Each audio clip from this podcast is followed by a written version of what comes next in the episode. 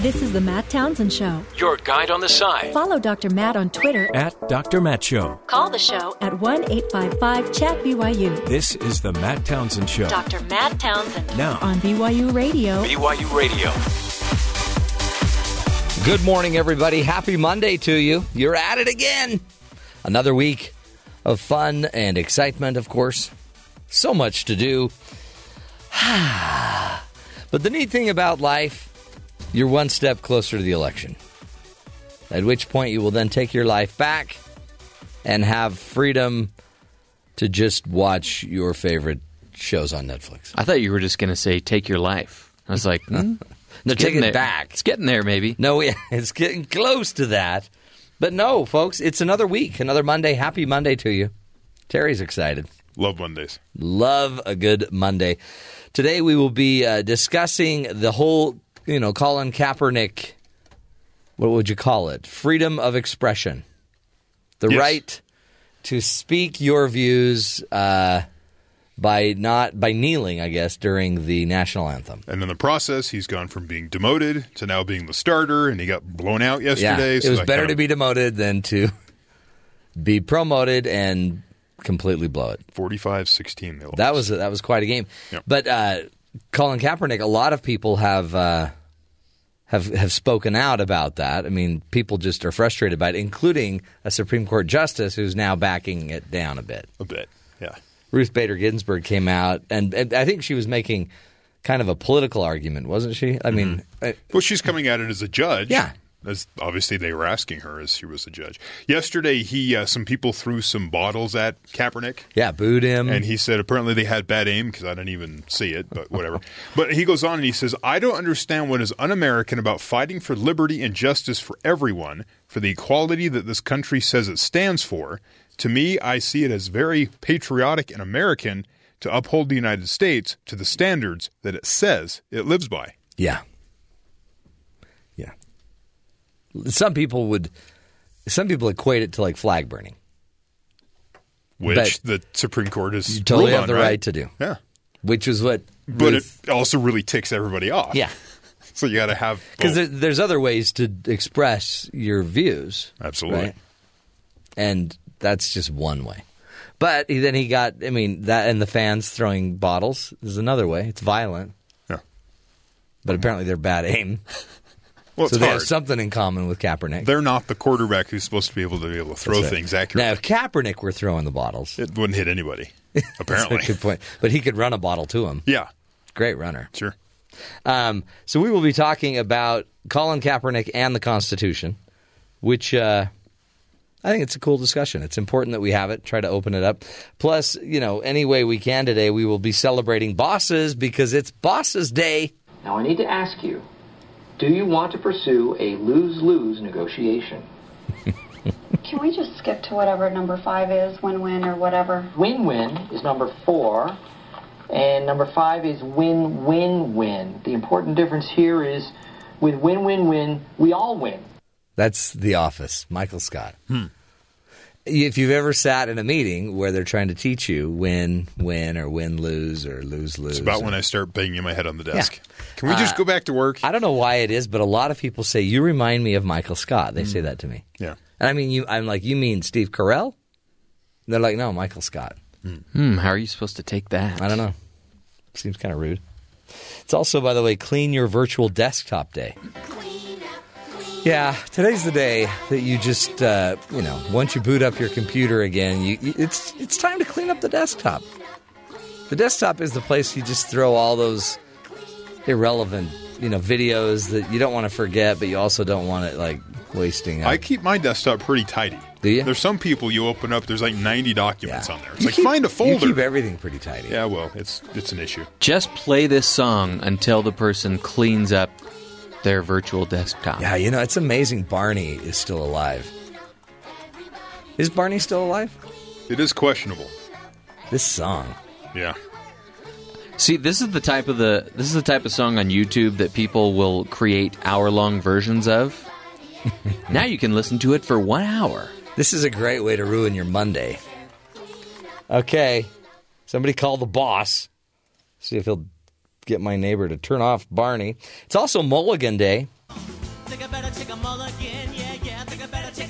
The mulligan came from in 1920s from a Canadian golfer, David Mulligan, when he made a mistake during a game and he retook his shot. So since then, to call a mulligan means uh, you have the chance to try it again. Mulligan. Now, but mulligan, you still take a stroke, right? Mm-hmm. So it's it's it's a redo with a cost. Hmm. We've got so much to talk about today. I'll bet you the GOP wishes they could take a mulligan. Not to be rude. Some, not all. Yeah, some, yeah, a third of the And GOP. some are switching back and forth. They're not quite sure. Some don't need to decide. We'll get to all of that excitement, but first to the headlines with Sadie Nielsen. Sadie, what's going on around the rest of the country?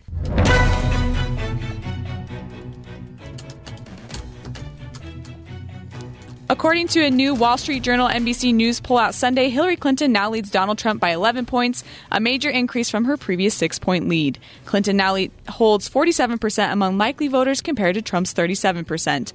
The poll, conducted after the release of the tape showing Trump made crude remarks about women, also showed that 64% of respondents had concerns about the tape. 53% of respondents said they didn't think the tape should disqualify him from the race. However, a, about a third of voters believed it should disqualify him. Republican Donald Trump on Saturday proposed mandatory drug tests for himself and particularly Democrat Hillary Clinton in advance of the third and final presidential debate.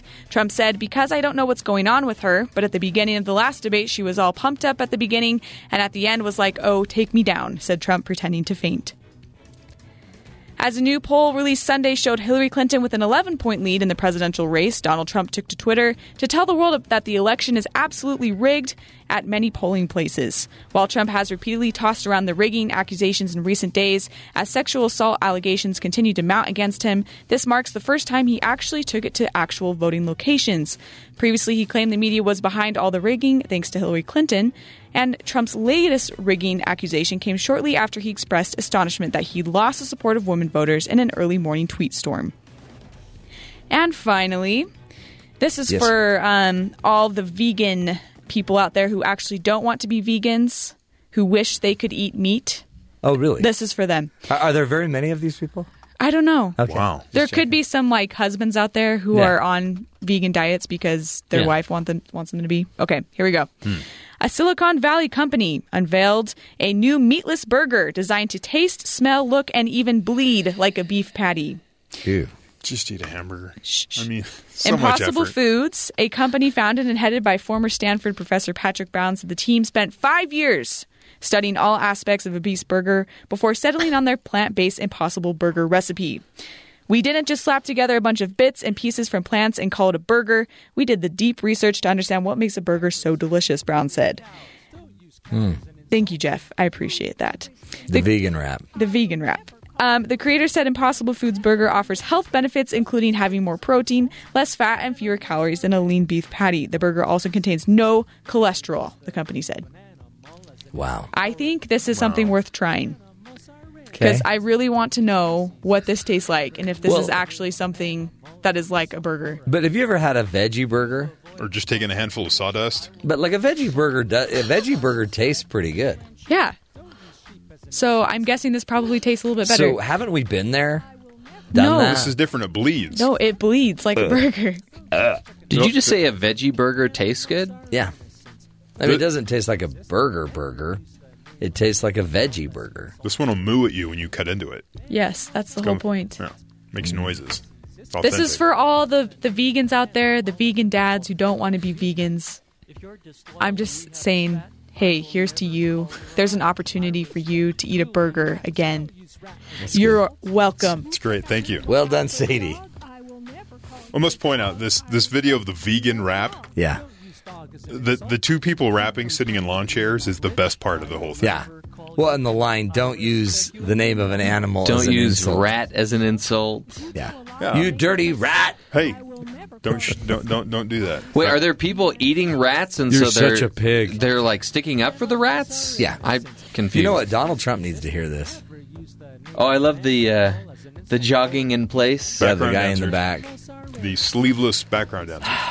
If you want to uh, have this excitement at home, the home version, just go to YouTube and look up vegan rap. And you'll, enjoy the That's all you need to know. You know, there are only 150,000 views on this. Oh, come on! Really? Should be more. The sad thing is the ratio of up thumbs to down thumbs. Yeah. It's pretty high. I mean, there's a lot of down thumbs. Yeah. It's just, I think, rude. It's just being mean. Just don't don't be mean to Speaking animals. of being mean, Yeah, so uh, you know, in the 45th chapter Hmm. of craziness in this election process. 22 days left, by the way. Thank you. Yeah. And when you look at it that way, it's only three weeks in a day. Yeah. We're, we're, we're in the, the, the long, the, the, the Yeah. backstretch. We're coming around. So just think about that. The last time you broke an arm, and the guy says, "Yeah, it'll probably be about 20, 30 days." Right. It's pretty much what you. If got. you don't pay attention, it goes by faster. yeah. But we're looking But it you know, every day. but make sure you you know keep it wrapped. Yes. Um, not vegan wrap, by the way. No, don't do that. Uh, Trump has now thrown down a new test that he wants before the election a drug test. So, I guess let's listen to the quote, and then I need you to explain to me, Terry, why drug testing is that big of a deal. We're like athletes, right? So athletes, they're making them more and more, but athletes, they make them take a drug test, right?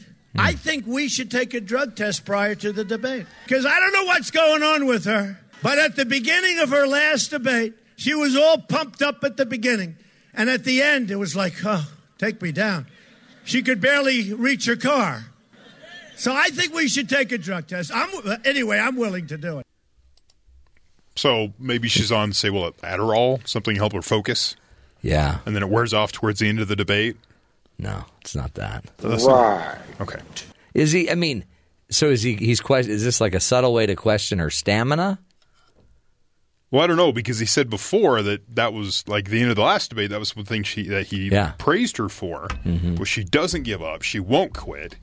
Yeah, I think what she she just seemed worn out from him stalking her. It could have been. Didn't he looming. also suggest that uh, before the debate they run a 5K? I'd love to see him run a 5K. Now that's a test. Yeah, neither of them would make that. No, not very far. Um, so Donald wants a drug test because they really are like athletes. They need to just keep this clean. You don't need any sort of you know enhancement. they're they're the a lot like athletes minus the athle- athleticism. Right, right. But it's the same. So I think if she ends up winning, she's going to have an asterisk uh, Yeah. next to her name. Yeah, she might. Yeah, she gets into the Hall of Fame. They she probably will have an asterisk. Is there a presidential Hall of Fame? I think it's just called the presidency. They build their own their libraries. Yeah, then they get a picture and a bust and everything. Yeah. Hey, uh, so as only Trump could do, um, he disrespected Hillary's, I guess, unimpressive looks. I guess. She said the other day, I'm standing, I told you this, but I'm standing at my podium, and she walks in front of me, right? She walks in front of me, you know? And when she walked in front of me, believe me, I wasn't impressed. But she walks in front of me. There you go. Honestly, I mean, who laughs at that? The people in that audience. Was she trying to impress Donald Trump? No, I doubt it. Not at all. I doubt it. He- ah, He also was talking about his accusers, yeah. and he said that that doesn't make any sense because they're not my type. Have you seen them? Have you heard them? Those are his Yeah. words. Have you seen them? Yeah, Have you heard them? that's what he said. It also seems like another big part of the movement, uh, kind of the Trump turn toward the final 22 days, Right. is less even about Hillary per se and more just about the fact that uh, the elections are rigged. He's not talking about elections being stolen, except in some cases when he is talking about I elections would, being stolen. I, I would be. tr- I, if, if, you, if you want me to tell me that I think the election of Philadelphia and Chicago is going to be fair, I would have to be a, a moron to say that. I, I mean, I, I- would have to dislearn everything I learned in 40 years of the being a Republican prosecutor. Party of Philadelphia would disagree with you. They looked into the allegations from 2012 and they said that there was nothing irregular with what happened there. Yes, there Well, are areas where people only voted for Obama, just like in Utah, there are places that only voted for Romney. may- Maybe, maybe, maybe there are uh, situations in which it's right. I, I remember a case when I was Associate Attorney General where 720 dead people voted in Chicago in the 1982 election. He went on to say that uh, dead people tend to vote Democrat. Yeah. So, So is the po- the point he's making is uh, you you can't trust the rigged elections in a few places Right. that really amount to not even a few states per se, Right. but a few polling places in a few states because he's litigated this in the 80s. Okay, now it makes sense. goes on. I, there was some polling over the weekend saying that 41% of the electorate thinks the election could be stolen from Trump. See, and the problem with that is you kind of need people win or lose to believe in the election. Nearly three quarters of Republicans think the election could be stolen. Just 17% of Democrats do. Additionally, 28% of registered voters think the votes will be counted uh, accurately. So only 28 think that the actual whole process will be counted correctly. All I got to say to that, thanks, Florida. it's your fault. See, but even like Al Gore believed once the Supreme Court ruled on Florida, okay, Right. done. And so Mike Pence was asked yesterday, "Will you accept the results?" And he said yes. And then went back to talking about how it was rigged. We clip what ten. Will you accept the results of the election? We will absolutely accept the results of the election. Look, uh, the American people will speak uh, in an election that will culminate uh, on November the 8th. But uh, the American people are tired uh, of the obvious bias in the national media. That's, that's where the sense of a rigged election goes here. You, Governor, you keep saying rigged election. Are you concerned that the more you say it, the more you actually undermine our democracy unintentionally? Oh, look, well, one of the great, great traditions of America is the peaceful transfer of power. And, and elections, Okay. Chuck, you know, you're a student of history. Elections always get pretty rough. I expect they're going to stay just as rough as they are right now going into November the 8th. The stakes Okay. are so high in this election. But, but as Donald Trump said in that first debate, uh, and I'll say to you again today, we're going to accept the will of the American people. Wow. It's like they keep saying rigged election, but then they keep bringing up media bias. And so it's it seems like we're talking about two things. Actual rigged elections where poll places might rig an election versus the media having a tendency to favor a candidate. What is he doing with Donald Trump? I don't think he knows. I think he just thought he needed a job after he was done as governor. And it looked like a good opportunity.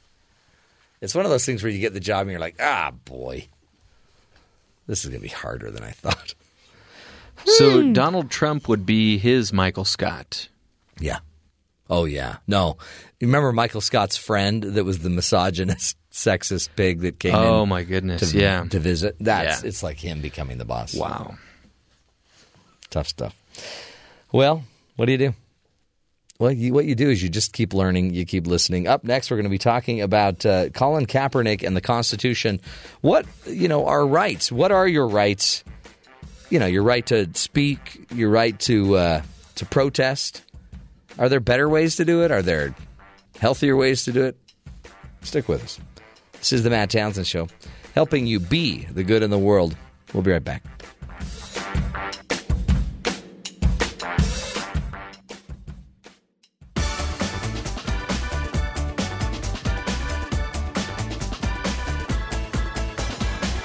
Welcome back, friends, to the Matt Townsend Show.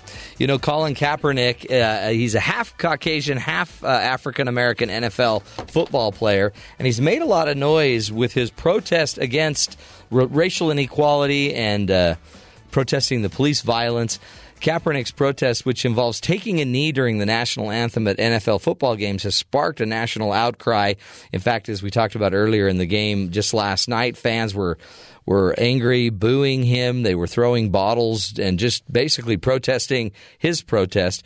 And we wanted to to open up this discussion a little bit more, try to understand what's behind it and also including just the recent, uh, you know, uh, position by Judge Ruth Gator, uh, Ruth Bader Ginsburg, her her comments also about the right to um, protest and Colin Kaepernick's protest. Joining us to talk to us a little bit about is Professor Bennett L. Gershman. He's a tenured professor at uh, of law at Pace Law School in New York. Professor Gershman, thank you so much for being with us today. I'm happy to be with you. Talk to us about what's going on here. I mean, the police violence. Um, we we see these videos around the country, and I, guess it's uh, what Colin Kaepernick and other athletes are doing by just kneeing, taking a knee during the national anthem. They're just voicing their right to protest, right? Is that that's they're just protesting the violence. That's all they. That's all they're doing. They're they're finding this manner of, of protest to be a, a kind of a unique way of uh, bringing you know recognition to the issues that they want to uh, want people to be thinking about and talking about. Um, obviously, because he's such a high profile person, you know, an athlete, a quarterback for a professional football team, his uh, act of protest may obviously generate a lot more attention than somebody else who's uh, a more you know an anonymous individual. Um, so, and, and that's the purpose. You know, we, we don't usually see too many athletes uh, standing up uh, on issues. Uh, for whatever reason, they, they choose not to do it. But sometimes uh, athletes will uh, take a stand. And in this case, he took a very strong stand in, in the manner in which he did it, and obviously it uh, brought about a lot of uh, Mm. attention. It certainly did. Is it? I mean, I guess it, it kind of seems to have echoes of you know kind of the burning the flag level of energy. Is it? Has it reached that level yet? Oh, I don't think it's reached that level yet. Um, I, I think it's a lot less uh, incendiary, you might say. Um, it's it's it's you know kneeling uh, is is not that uh, different from uh, bowing down or um, you know I mean standing up or kneeling. It, it, it, you know the difference isn't really that significant. I don't think. Um, and but some people take it as a as a significant uh, act of disobedience uh, to the to the national anthem, to the flag, whatever. But oh, it's a far cry, I think, from um, from burning the American flag, which happened uh, in, in, a, in, a, in a celebrated case uh, before the Supreme Court uh, several years ago. Um, and and again, it shows how kind of durable our our First Amendment free speech provision really is. Um, it allows for very broad speech. Now, now, I recognize that Colin Kaepernick's act is not within the uh, purview, let's say, of the First Amendment, because the government isn't really doing anything Right. to silence him. Um, but but you know the whole idea of free speech and and the ability to communicate views that's really at the heart of uh, of our democracy. So it's a And healthy. Kaepernick was in that tradition. It's, it really is. It does show the health of our democracy when you can stand up uh, against not even so much the government, I guess, but he he can make a stand about police violence, um, and the and it, even if it incites other frustration and anger, if we can make it through this, it should be good for the democracy, right? It's, I think it's always good for the democracy if you can have um, I- issues being debated in, in, in, a, in a way that is not violent. Um, we're not talking about uh, you know marches and demonstrations where there are all sorts of uh, potential for uh, you know disobedient disorder and, and rioting and things like that. I mean, this is a very very seems like a calm, uh, you know, simple act of uh, you know expression of some i- things that he feels uh, are, are problems in America, and and uh, you know it's a way of uh, yes of, of encouraging people to to be thinking and talking about these kinds of issues in an intelligent way, without without violence, without screaming and yelling and throwing things and, and fighting. You know, it's it's it's a it's a proper way to do it. I, I think Yeah. the forum is a, is a good forum to do it in. Uh, Well, and you have to open the discussion up somewhere, right? I mean, it's and again, these these athletes are role models for communities. Um, they're all over the country, and more and more members of, of teams across the country are are are taking this on. Um, what do you think? I, I guess who who's really irritated by it? look, um, you know, we have have a history where you know um, there's such a, a passion for um, our our uh, country and patriotism and uh, America first, and you know, n- not saying that like that's wrong, but sometimes it gets to such a fever pitch Hmm. That anybody who who suggests that America is not the most perfect and and and you know great country in the world by by their act or by their words or um, is is seen as an enemy, is seen as somebody who is disloyal. Nobody is ever suggesting that Colin Kaepernick or persons who protest uh, against things that this country does are disloyal. They they want the country to do things better. Um, you know, the fact I mean, protest is is part of our heritage. It goes way back to the American Revolution.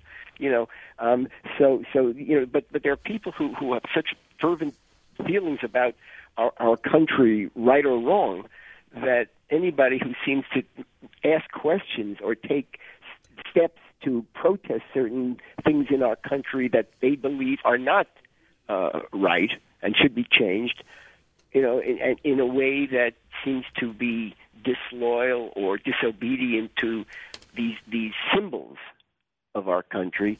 People take that as a, as a sign of disloyalty, betrayal.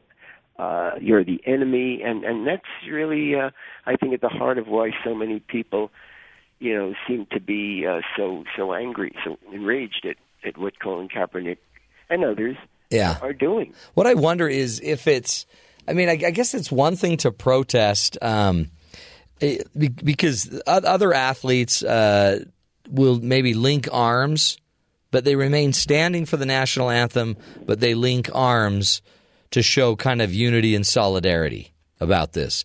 Um, I, I, I guess there are there are levels of protest, like like you were saying, like burning the flag is pretty extreme. Um, but and and even kneeling is is probably less extreme than the burning of the flag. Is there is does in protest should we take um, should we take the issues of the other people? Like I, I think of a soldier that loves the NFL, that loves the 49ers, but just got back from Afghanistan. And he's built in because of his service this incredibly profound love of the national anthem let's say. And then he goes and sees his football heroes not standing for it what what does that do for the country Well, look, I can see how people who are uh, who, who feel so passionately about this country, um, they see somebody who seems to be dissenting from that total and fervent, passionate love of the country. They see that person as uh, not sufficiently respecting our, our our country, our flag, our traditions, and so on. I mean, you know, there's a, there's a certain religious quality to this thing where where you you it's almost like you're committing a sin right. by not by not fully and totally uh, wrapping yourself around the American flag and the country and so on. You know, and and and I mean, it, it, yeah, it gets to that point when where where people just become so enraged uh, that that others are not completely and totally uh, supporting the, the flag in, in the way that everybody else is doing. They see that person as uh, you know a dissenter who who sh- perhaps uh, should be. Uh, I'm not going to say punished, but should be, you know, shunned yeah criticized, yes yeah for what he's doing. it really is about symbols isn't it i mean I guess all protest and communication is about symbol making Oh, of course. Meaning making. You know, when I, you know, when I, when I, I, when I was a prosecutor, I mean, there were cases involving people who were, who were burning, you know, the American flag, but burning their draft cards. mm-hmm. At that time, we had the the military draft, uh, compulsory draft, and people were burning the draft cards. Now, you're, you know, you're absolutely right. You know, symbols take hold in our society in, in a tremendous way. Um, you know, the, yeah, the, the draft card is a symbol. The flag is a symbol. The, uh, you know, the the robes of a judge are a symbol. You know, we live by symbols. We really do. And and and uh, sometimes, um, you know, the, the the you know those, those symbols become so powerful that we sometimes lose lose uh, you know the ability to carefully and intelligently assess exactly what you know the, those symbols mean and how people who are uh, you know undermining those symbols um, what what that what that really means. Mhm. You know, some people just go very quickly from A to Z without really thinking about it. Yeah, they just react. It's so. Uh, it actually, in a weird way, is a symbol of America, and Americanism is it, you can you can speak your mind um, and protest. That too could be a symbol, and also, man, there are a lot of people that have died for the freedom to do that. So. It's a it's a fine line, isn't it? A fine balance. We'll take a break. Come back more with uh, Bennett Gershman. He is a, uh, a professor in a tenured professor of law at Pace Law School in New York City, and uh, he's talking to us about um, Colin Kaepernick and the Constitution. Stick with us, folks. This is the Matt Townsend Show. We'll be right back.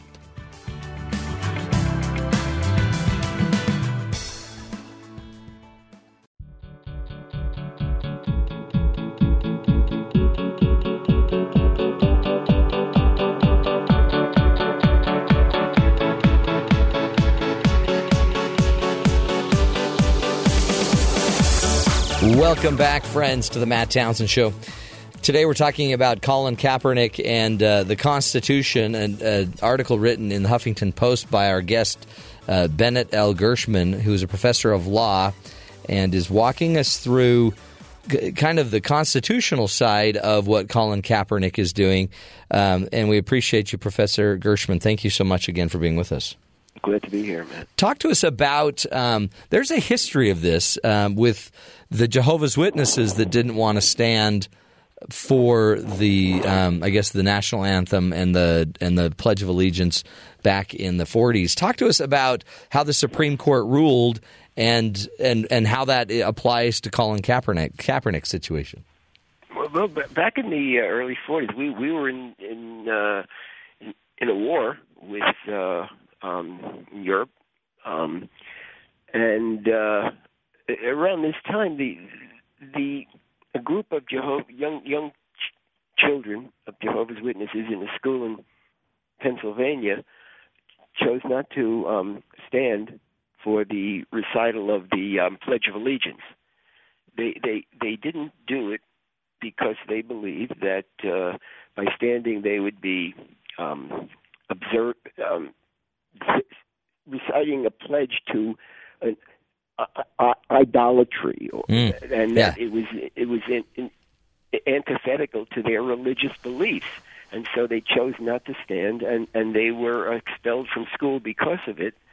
Um, but this brought a tremendous amount of attention to to to this act of disobedience, and this as and um, the issue came up to the United States Supreme Court in a case called Gobitis against uh, this district in, in, in Pennsylvania.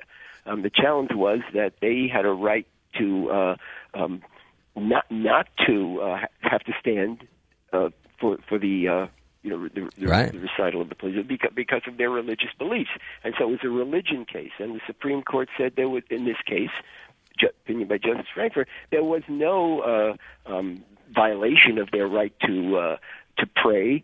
Uh, this was a, a, a normal, you know, act that every school child needed to do.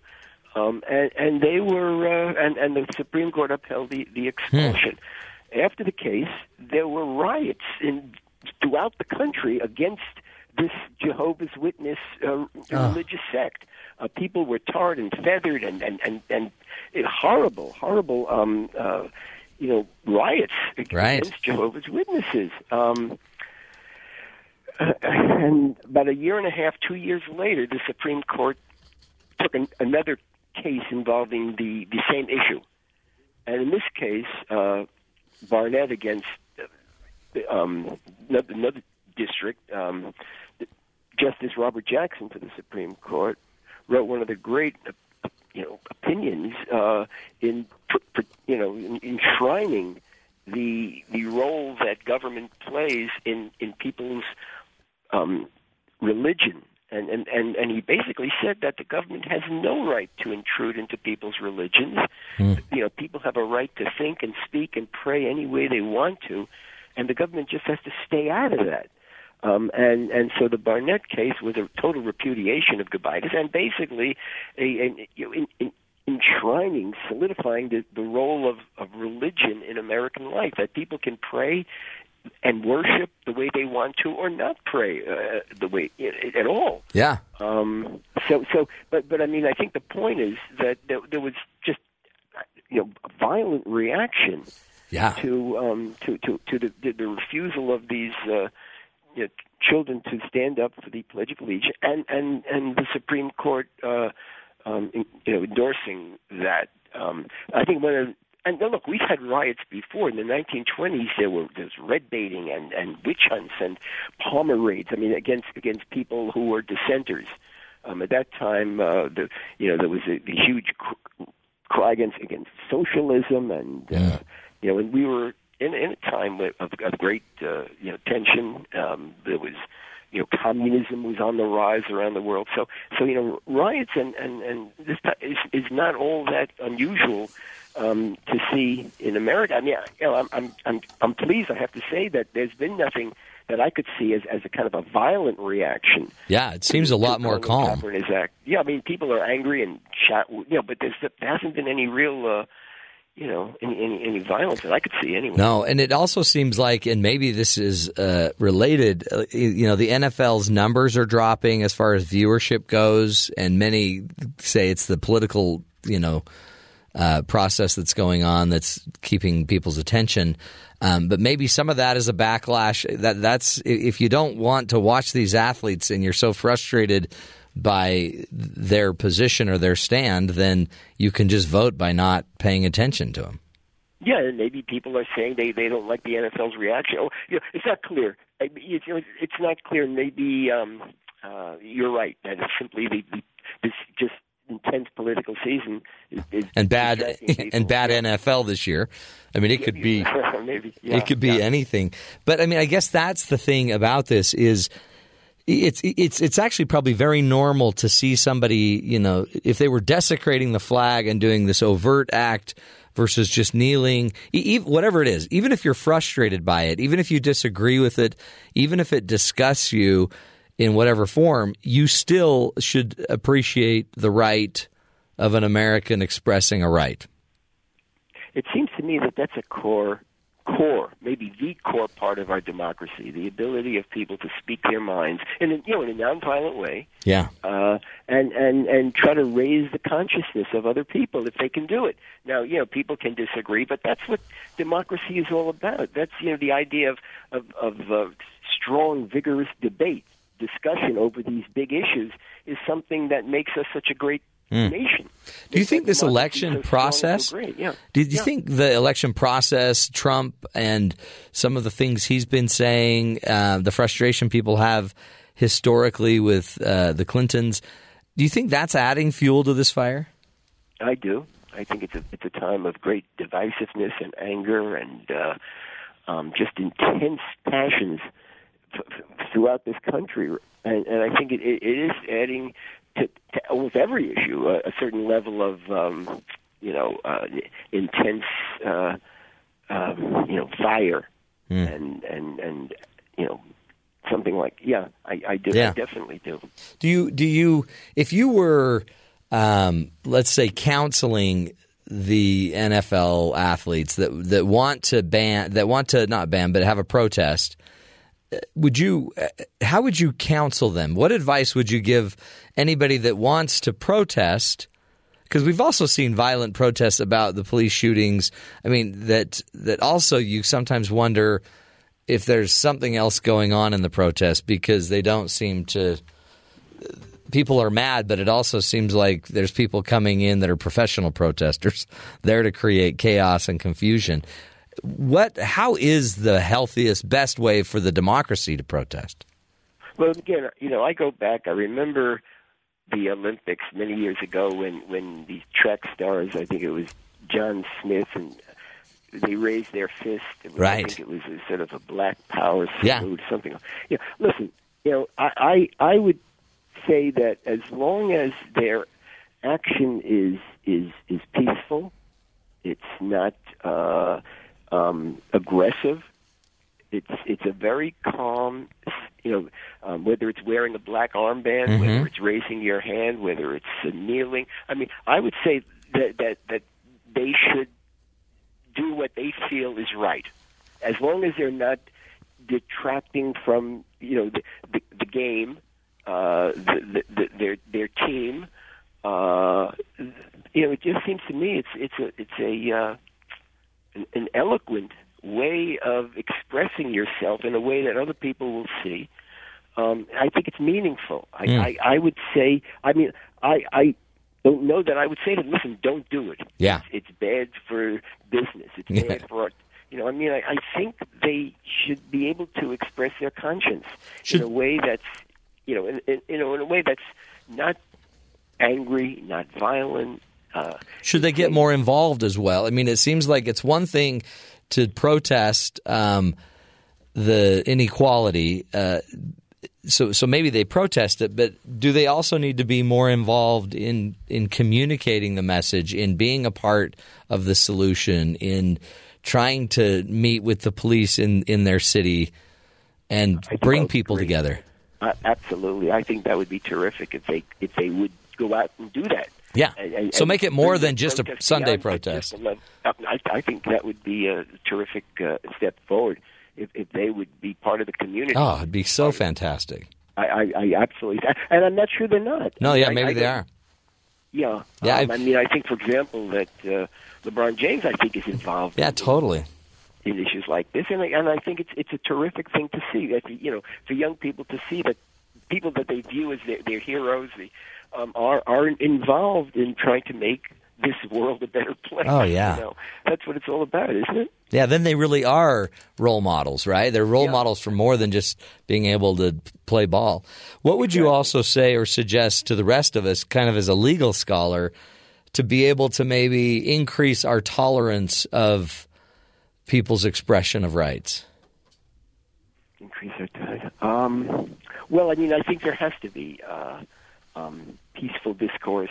I think people have to talk about these kinds of issues. You know, I mean, whether, it's in, you know, in, in, I think leaders should go into the schools and talk to the kids about these these issues in, a- in a in a way that can um, help them understand um, you know why why there is so much turmoil today and, and anger and and try to help people understand that that that when by talking about it by trying to understand it by bringing police in there and activists we can we can we can uh, uh, uh, understand more about wh- why these these things are becoming so so heated and so difficult and and, and with tragic consequences Yeah. I mean, po- police want, want people to understand what they're doing, they're, they're, the burdens that they carry, the Right. tremendous work that they do for the community. And and you know, and I, I, you know, I mean, I think that there are people who who have political agendas here, maybe, and, and, and come into these situations for their own self interest. You know, um, you, you you can never really totally. You know, but I mean, I think it's, it's got to be discussion. It's got to be give and take by by people who who have the the ability to um, have have their views uh, heard and understood as, as role models, as Yeah. you say. Yeah. Um, Well, I think I think it's that's the responsibility. You know, when you when you make yourself the center of attention by kneeling, then then you then you have to you know follow it up with action, and the rest of us also have to follow it up with you know take a deep breath, breathe through it, and recognize that people have to have the right to communicate. Um, and if we could all do it more respectfully, we might get somewhere. We will. and by the way, that could totally be started with our leaders as well. We will take a break, folks. We appreciate Bennett Gershman so much for being with us again. Tenured pref- professor of law at Pace Law School. You can find more of his writings from Huffington Post and Slate Magazine. We'll be right back. This is the Matt Townsend Show, helping you lead healthier, happier lives.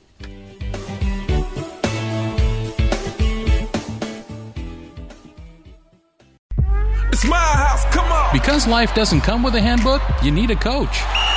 Here's Dr. Matt and his coaching corner. Welcome back. You know what? It's uh you live in a country, folks, that uh, espouses freedom of speech, freedom of religion, freedom of assembly, right? But with that comes some serious responsibility. Not an easy deal, I'm telling you. But when you get down to freedom of uh, of expression, can you handle seeing a, a Colin Kaepernick, Kaepernick kneel during your national anthem? Can you handle that?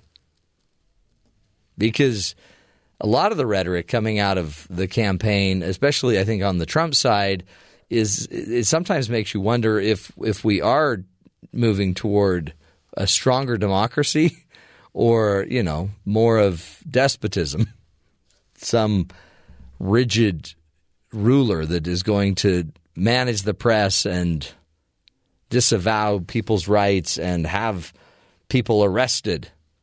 You know, it's it's not the job of the president to get somebody arrested. That would be the job of the Justice Department. And well, yeah, but the Justice Department, the whole system's rigged. Okay, so there's ways that we have to handle this stuff. And one way to do it would be to find leaders that you do believe in and leaders that can have sway. Right? And if you can't be politically active, which I think most of us probably aren't nearly as politically active as we probably ought to be, if it upsets you to see a Colin Kaepernick kneeling, then do something. You have the right to express your own opinions and feelings. Write the NFL. Write the team, the 49ers. That's your right. And express and teach why the Pledge of Allegiance and the national anthem are so important. I mean, I get it too. There's people that have gone and died for the national, you know, for the rights and, and the things espoused in the national anthem. And um, yet, w- your anger, your frustration, your threatening to harm people, your bottle throwing is still, I guess, expression, I guess. It's just probably not very helpful. And anybody that is in the position of a Colin Kaepernick that wants to have more uh, respect of others that are watching his protest, then also get up and help us find solutions for this. Nobody has more power than I think the NFL and the professional uh, sports leagues to influence this, really. Cops love you, the youth love you, the people getting shot love you, the families of the victims getting shot. And people love the NFL. So it could be a perfect solution if we could all get involved and find solutions, not just more division. There's always an answer of solutions. There's always a way to bring us more together. There's also a way to divide us. Let's find the way together. We'll take a break. We'll be back. That's hour number one of the Matt Townsend Show. Stick with us, helping you live longer and love stronger. We'll be back.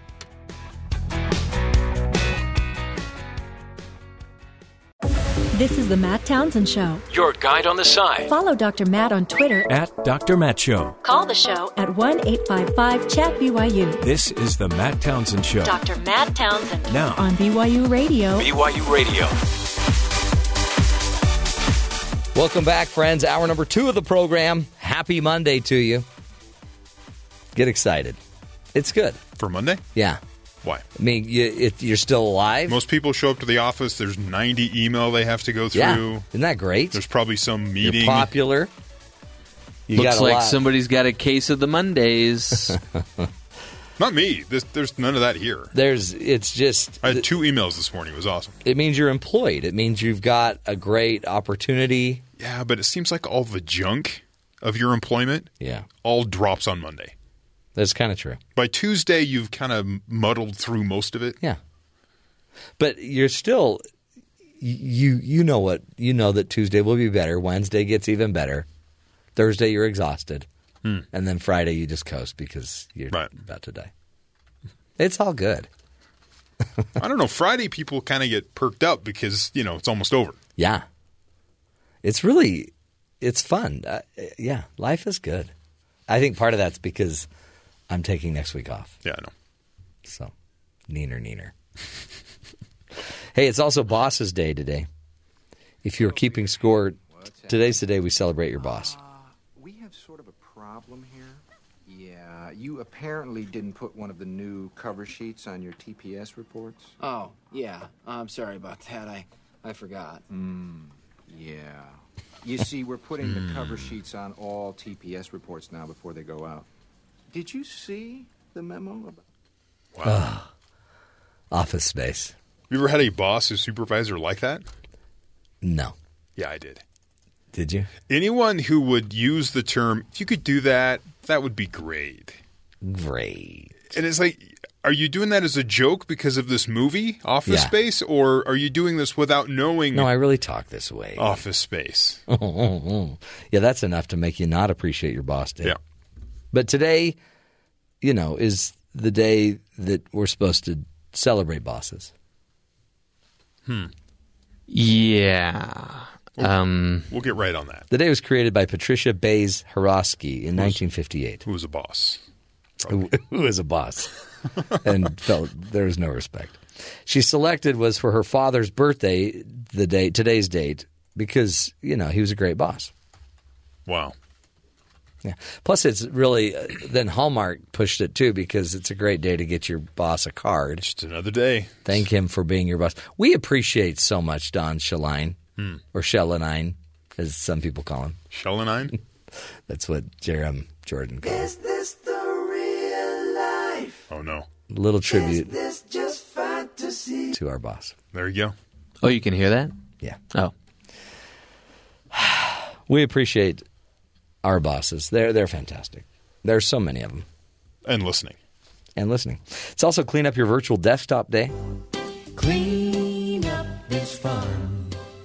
When we clean and sing this, This is the song you can play when you're doing your cleanup.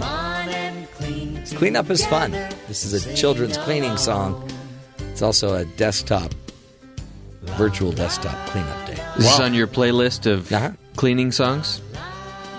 Of all my cleaning song favorites, this is easily one of them. Uh, if we want to get rid of that song, then we could get to Mulligan Day. Moving Why, right along. why would we want to do that? I'm just saying. Moving right along. Then Mulligan Day is the day if you have a bad shot in golf, you just take a mulligan. Yeah. Redo it. Why not? For, for a stroke. Or not. Or not. If, I mean, who's counting? Yeah. Just a game of you know out there with friends, you're just having some fun. Use your foot wedge. Thank you. Thank you. Thank you. Very polite clap there. Hmm. Uh, the the day Mulligan Day was named after David Mulligan, who was the first uh, recognized cheater in golf. Mm-hmm. And then when they caught him, they're like, "No, no, no, no, no! That you actually you took another shot there." So Mulligan, you silly guy, you little Mulligan. So uh, today's Mulligan Day. Do you golf? I do. Not to brag, but I'm pretty good. I've I- golfed I have a great wedge game. Hmm. Great. I'm pretty much irons. I'm pretty good with the irons. I can usually drive the fairways pretty well, but I always nine putt the green. Do you? Yeah. Yeah. It's usually not the best way to play. No. we need to go more golf. Let's go golfing as a team. Can we broadcast live? Let's actually ask Don, our boss, if he would pay for If it. If golfing wasn't like eight hours for a round, yeah, it's only three. That depends if you stop to have lunch. or if you nine putt every hole, Oh, yeah, that's just true. takes forever. Speaking of bosses, I went golfing with my boss one time, and he brought along his four year old. Oh boy. And, uh, you know, every time somebody would make a mistake, the four year old would bring it up like, Your ball just went in the water. Hey, punk, come here. Can you go in that water and get my ball for me? I went golfing with my kid. boss once. He ran the golf cart into a tree. Ruined Really? it. We were banned from the golf course. You, your bosses are horrible golfers. We were talking. I look up and I went tree, and I went to dive out of the golf cart because that's what you do to Yeah. preserve your own life. And I ran into the, like the the framing of the golf cart. Wow! Slammed me up against the chest, and I bounced onto the ground. He goes, Did I do that? exactly. we were banned. It's okay. That's all right. Whatever. Hey, it's all There's right. lots of golf courses out there. We we've got a lot we're going to talk about today. Today we're going to get into um, an entrepreneur's manifesto. So if you are going to, if you want to start a business, we'll be we'll be talking with a true blue expert that can teach you how to be a better entrepreneur. It's hard to do. Yes, a lot of risk. Mm-hmm. So we'll, we'll get to we'll get to that. If you if if you want to get going in your own business, you're gonna you will want to listen to this hour. Plus, I will be giving some some tips as well. As a guy that's owned a business for 20 years, it's gonna be great. But first, let's get to Sadie Nilsson with the headline. Sadie, what's going on around the rest of the country? A Washington Post ABC News poll published Sunday saw Hillary Clinton leading Donald Trump by just 4%. Also among likely voters, a difference within the survey's margin of error and therefore a, st- a statistical tie. A Wall-, Street Journal NBC News poll has Clinton leading 47 to 37 over Trump. The Real Clear Politics average, which includes both polls and other recent surveys, has Clinton leading by 5.5%. While speaking at the International Chiefs of Police Conference in San Diego on Sunday, FBI Director James Comey said the idea that biased police are killing at epidemic rates is making it more difficult for officers to do their jobs and harder for departments to recruit. Like in any industry, there are bad cops, but the truth is this police officers are overwhelmingly good people who just want to help, and people who say otherwise have no idea of what they're talking about. An active duty member of the U.S. Navy has been arrested after his truck plunged off a bridge on Saturday, killing four people gathered at a festival below. Nine people were also injured in the accident, which police say may be a result of drunk driving. Authorities have identified the truck driver as 25 year old Richard Anthony Sepolio, who was stationed at the Coronado Island Naval Base near San Diego. Sepolio was also injured in the accident and is now recovering from major injuries at a hospital. Sepolio's vehicle went through a guardrail on the San Diego Coronado Bridge and plunged into a crowd gathered at a park below. California Highway, Highway Patrol says Sepolio is under suspicion of drunk driving under the influence, causing deaths and injuries. And finally, in Yes. uh, Michigan, there was a mom who is being hailed by parents for a viral post showing the questions her kids must answer before touching the thermostat. Hmm. The note reads, "Unless you answer yes to any of to sorry, to all of these, do not turn on the heat. Are you wearing a hoodie, pants, socks? Is it November? Yes. Do you pay the gas bill?" Yes. Wow. Oh. she made the post public when a friend asked her to share it, and the next time she logged into Facebook, she saw her post had taken off with thousands of likes, shares, and comments. Uh, this is the funny part of the story, though. She accidentally spell misspelled unless. She omitted an S from unless. And she really regrets that because now it's gone viral and thousands and thousands of people have seen this post. And she, she says, if I would have known something like this were to go viral, I would have maybe typed it up or something and checked my spelling. Yes. Oh, darn it. Hate it when that happens. Don't you hate that? Yeah, because I have so many things go viral that I also misspell on, and I just found wish it's I could actually take worth it, it. Even if they go vi- if they go viral and you have a misspelling, that's fine. Because you still got the virility. well, you're Matt Townsend, so That's right. you can just kind of do that. Not not all of us with can do that. How many likes before something equals viral? A million. Is it a million? How many did this woman get? Did it say? I don't think it A, mil- a million may be a lot. If you got 250,000 See, I- views or I'll- likes, I'll watch, say, a news program and they go, "This video has two thousand likes. It's gone viral." I'm like, two thousand? Really? Is No. that the number? I think it's bigger. it has to be at least a million, in my view. At Really? least for YouTube to start paying you, it's got to be like Yeah. two thousand or something. well, but- yeah, well, but you need, yeah, you need.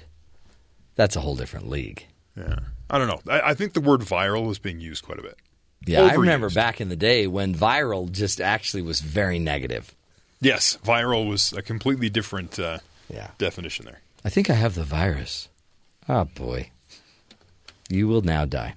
Well, we have so much to uh, to talk about today. Um, have you? Did you see the uh, Trump? The guy trying to steal the Trump sign. Heard the story, yes. Yeah, saw the video. It That was, was very entertaining. hilarious. Why would you? I mean, obviously the guy's been stealing a lot of these signs because then the owner of the sign said, "Okay, I better electrify my Donald Trump signage." So they show the video of this guy. We'll post it on our uh, Twitter feed at Dr. Matt Show. But they just show the neighbor pass by and then come back, run up to the lawn, grab the sign, and then Tase it. he got zapped. Do political signs do they influence you to vote? Um, in a way, yeah, because it, your neighbor. Then, if you like your neighbors, and you're like, oh wow, they are trying to electrocute other neighbors that don't like Trump. No, I would support that. I'm for him. But I just I see all the signs like, do they work? I think they work. I guess you get the at a subconscious out, but- level. You feel like, oh, because that's what I was thinking, and they're thinking it. So now I'm more of the unified team. Now I'm part of the social team. I just get annoyed, and I tend to look at the if I see too many signs, which I don't know what that number is for me, but there's a point where they've crossed a line. I I tend not to vote for that person. Yeah, I think I think if they were electrified, that would certainly influence me. Like, I'll, I'll vote for him. Okay, It'd be fun to watch But what you're what you're saying is the signs do work in the opposite way. in way. the inverse way, right? So they do hmm. work with you. well, but they you work. also That's not really the point of the sign. but you're very anti. You don't want to be a part of the team. Don't market to me. I don't. I don't mind if you market to me, but if I can tell you're marketing to me, uh, ugh.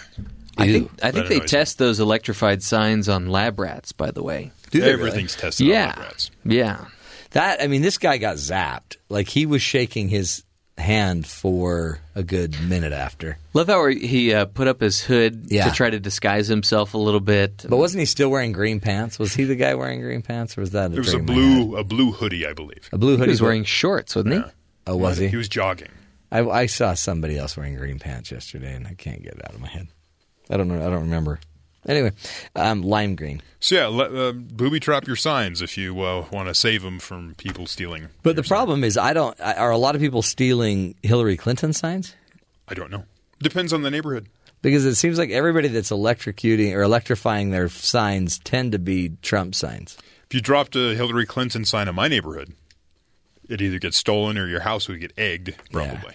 Or shot, you'd be hurt. Yeah. either way. Okay, good to know.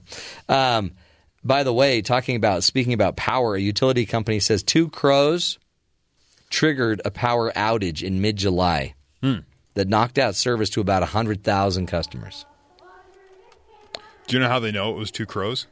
No, isn't Two Crows a band? They no, that'd be the uh, counting crows. Okay, but if you count one and you count two, Well, they probably found two crows. I, Okay. wor- I worked at a radio station once. We went off the air. uh huh. A uh, duck crawled up into the power lines, and they found it because they found a roasted Oh, duck I love roasted duck though. at the. Uh, I've the never had transmitter roasted house. crow.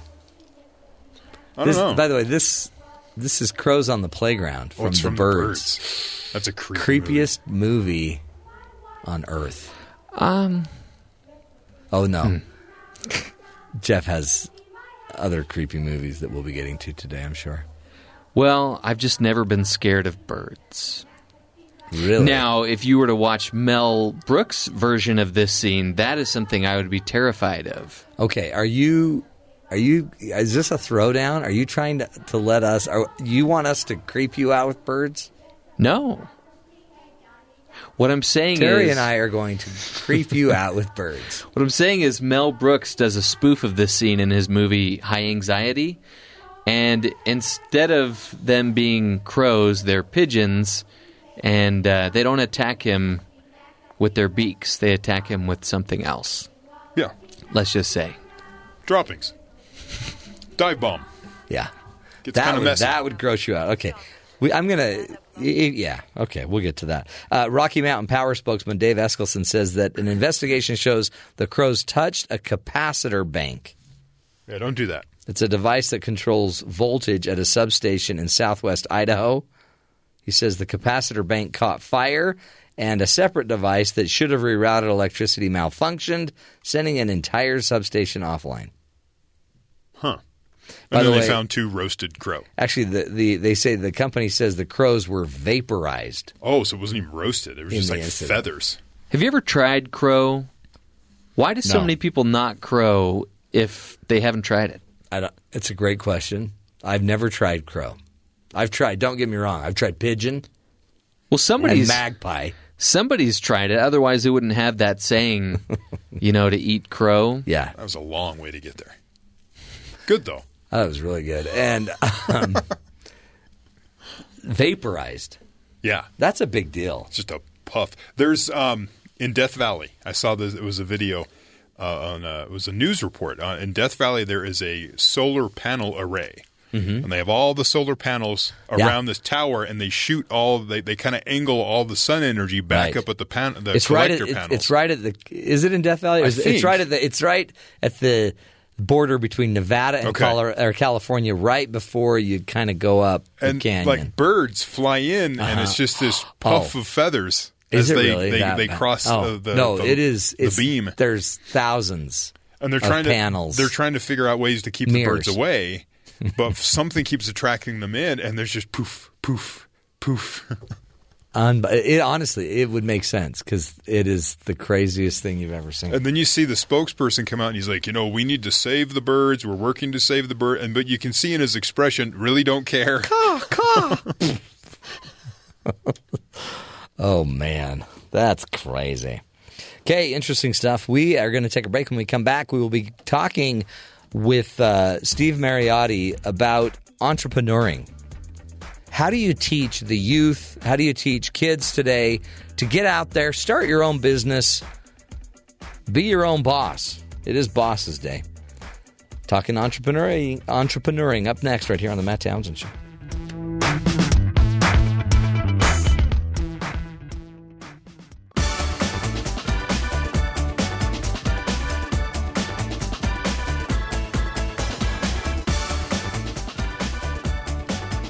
Some main concerns of this election have included economic growth and education. Our next guest believes that teaching entrepreneurship to youth is the key to solving both of those issues.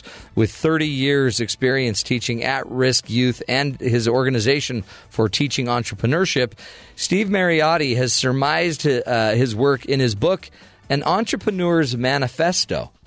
Welcome to the show, Steve. Thank you so much for being with us today. Thanks, Matt. I'm really glad to be on. This is, um, I think, I think this is a huge opportunity. I, as a, I am an entrepreneur, but what I've been finding is, as I talk to, you know, some young adults, those that are that are actually entering college, there's there's kind of an inherent fear of starting your own thing versus getting in. You know, just get your job, do your job, and I would bet in um, kind of in, in lower economic communities, there might be even more of a of a fear of of taking such a risk. Is that how did you get into teaching entrepreneurship and building your network for teaching entrepreneurship? Um, well, I got started in 1981. Um, I'm 63 now, so I've been working um, in the field for 35 years. And um, I got mugged in September of 81 and went to a therapist, and uh, Albert Ellis was his name, and he recommended that I uh, go into the toughest schools in New York City and just begin teaching, which I did, and I totally overcame my post-traumatic uh, stress disorder. I totally stopped thinking about the mugging and um, basically stayed as an educator of low-income youth uh, for over three decades. So it's been a great, um, wonderful career for me. Huh. I mean, and um, what what do you see? What do you see with those low income youth when it comes to uh, entrepreneurialism? um, it, I think that this is a huge breakthrough for our country and for the world. I've found that children that are born into poverty or children that are born with an illness or um, with a physical defect often are more capable of becoming entrepreneurs. Um, they have uh, a different view of risk. They don't view life in terms of hierarchies, uh, which means that you have a boss and a boss's boss and a boss's boss, and you know you judge yourself on your grades and what your SAT scores were and all that kind of stuff but children that are, are born with a lot of pain in their lives and a lot of obstacles in their lives. And it can be any income uh, because disease or depression or physical handicap um, can also put one in a position of looking at markets in a very unique way. And you get a head start as far as the entrepreneurial mind frame. So I think that the uh, the most um, market oriented people in our in our country are actually teenage um, low income African American men and between the ages of 15 and, and 22 just to give you a, a practical example of the implications of that Mm. and if people would poll at that age group and say are you in favor of entrepreneurship and low taxes and less regulation? And do you think that um, you know everybody should be uh, have the skills to start a small business? I think they poll you know, uh, the, at the Mitt Romney level, to give a practical example. Yeah. And I think that's a gold mine for our community that they don't want to go into the welfare system or or um, uh, be part of a, a, a large state apparatus. Their heroes are all entrepreneurs. So I wanted to make that point. Oh, that's huge. And um, I mean, it's also cool because you, sometimes you'd see you'll see somebody come out of uh, even that demographic you were just expressing, the Afri- African American community, and you'll see maybe an entertainer or an athlete that's come out, and they don't just come out um, and you know make money as an athlete, but they turn it into like a major mega enterprise. I, I look at just people that uh, Magic Johnson is a is an enormous business owner, and he wasn't just a basketball player. Michael Jordan, and Yeah. Derek Jeter. Yeah. You know, it's um, and people miss that. Uh, somehow the media isn't picking up on that, but that's a huge advantage asset we have in our country. Is that many people that we've assumed weren't going to be interested in business is the exact opposite. Oh yeah, I mean, and I've also found. go ahead. No, go ahead. I've also found um, I, I did a program for two years with children that were terminally ill, and I found that the nurses would come up to me and say their rate of depression would drop by 90%. And then I taught a program for three years with young people that were paralyzed from either birth or from an accident, and they had the highest rates of business formation that I've ever seen in my career. Out of 46, you know, uh, young people that had to use a wheelchair or or something even more um, intense than that, we ended up having 37 ongoing businesses of at least three thousand dollars a year. So there's a there's a huge amount of business acumen and business desire in communities that we never think about. It's a hidden asset. Hmm. And that's why I think if we can tap into that, we're going to have a renaissance in this country and and around the, and, and around the world as well.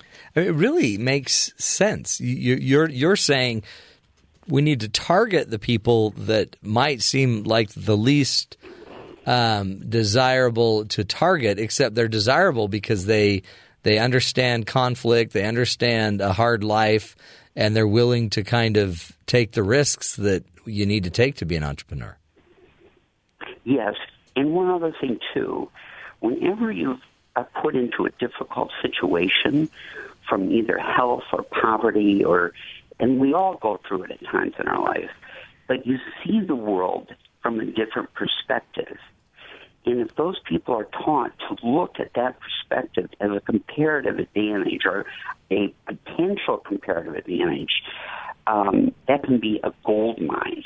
They'll see things, inventions or processes or services that one would only see if one was in a bad neighborhood or in a hospital or in a community that was not doing well.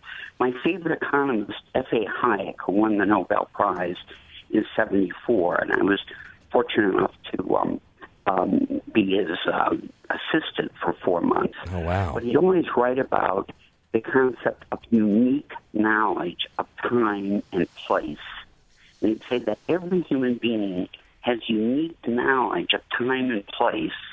All that means is at a particular time and a particular place, you might want a hot dog stand. It's nothing complicated. But felt that that meant that every human being could make their living in a market economy. And I've always agreed with that. because they bring a unique knowledge about what needs what might go somewhere in their world that could be profitable.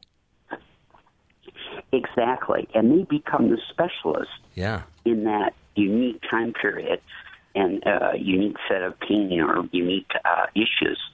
I've written a lot about it, and um, I want to make a little plug for my my um, uh, two books that have sold really well this year, and I'm really hoping they'll continue to sell because I think they can help a lot of people. One is an entrepreneur's manifesto, which makes the case for an entrepreneurial revolution worldwide as a way to keep our democracies and to solve problems and to kill poverty once and for all. And the other book that sold almost a million copies worldwide is The Young Entrepreneur's Guide to Starting and Running a Business. And um, that I did as founder of the Network for Teaching Entrepreneurship. And I'm now a fellow at Philadelphia University, which has incredible programs to help people create products and to market them. It's one of my favorite uh, uh, schools uh, in the whole world, frankly. You know what? Let's let's- two great books. Um, I'd love to come back and talk about the manifesto more and find out what are some of the points. What are some of the lessons that uh, that make up the Entrepreneur's Manifesto, and and what is this movement you're trying to start, and what we can do kind of more at a local level with our own kids, our own families. Uh, it is such an interesting idea. We'll take a break. More with Steve Mariotti and his book, An Entrepreneur's Manifesto. This is the Matt Townsend Show, helping you lead better lives. We'll be right back.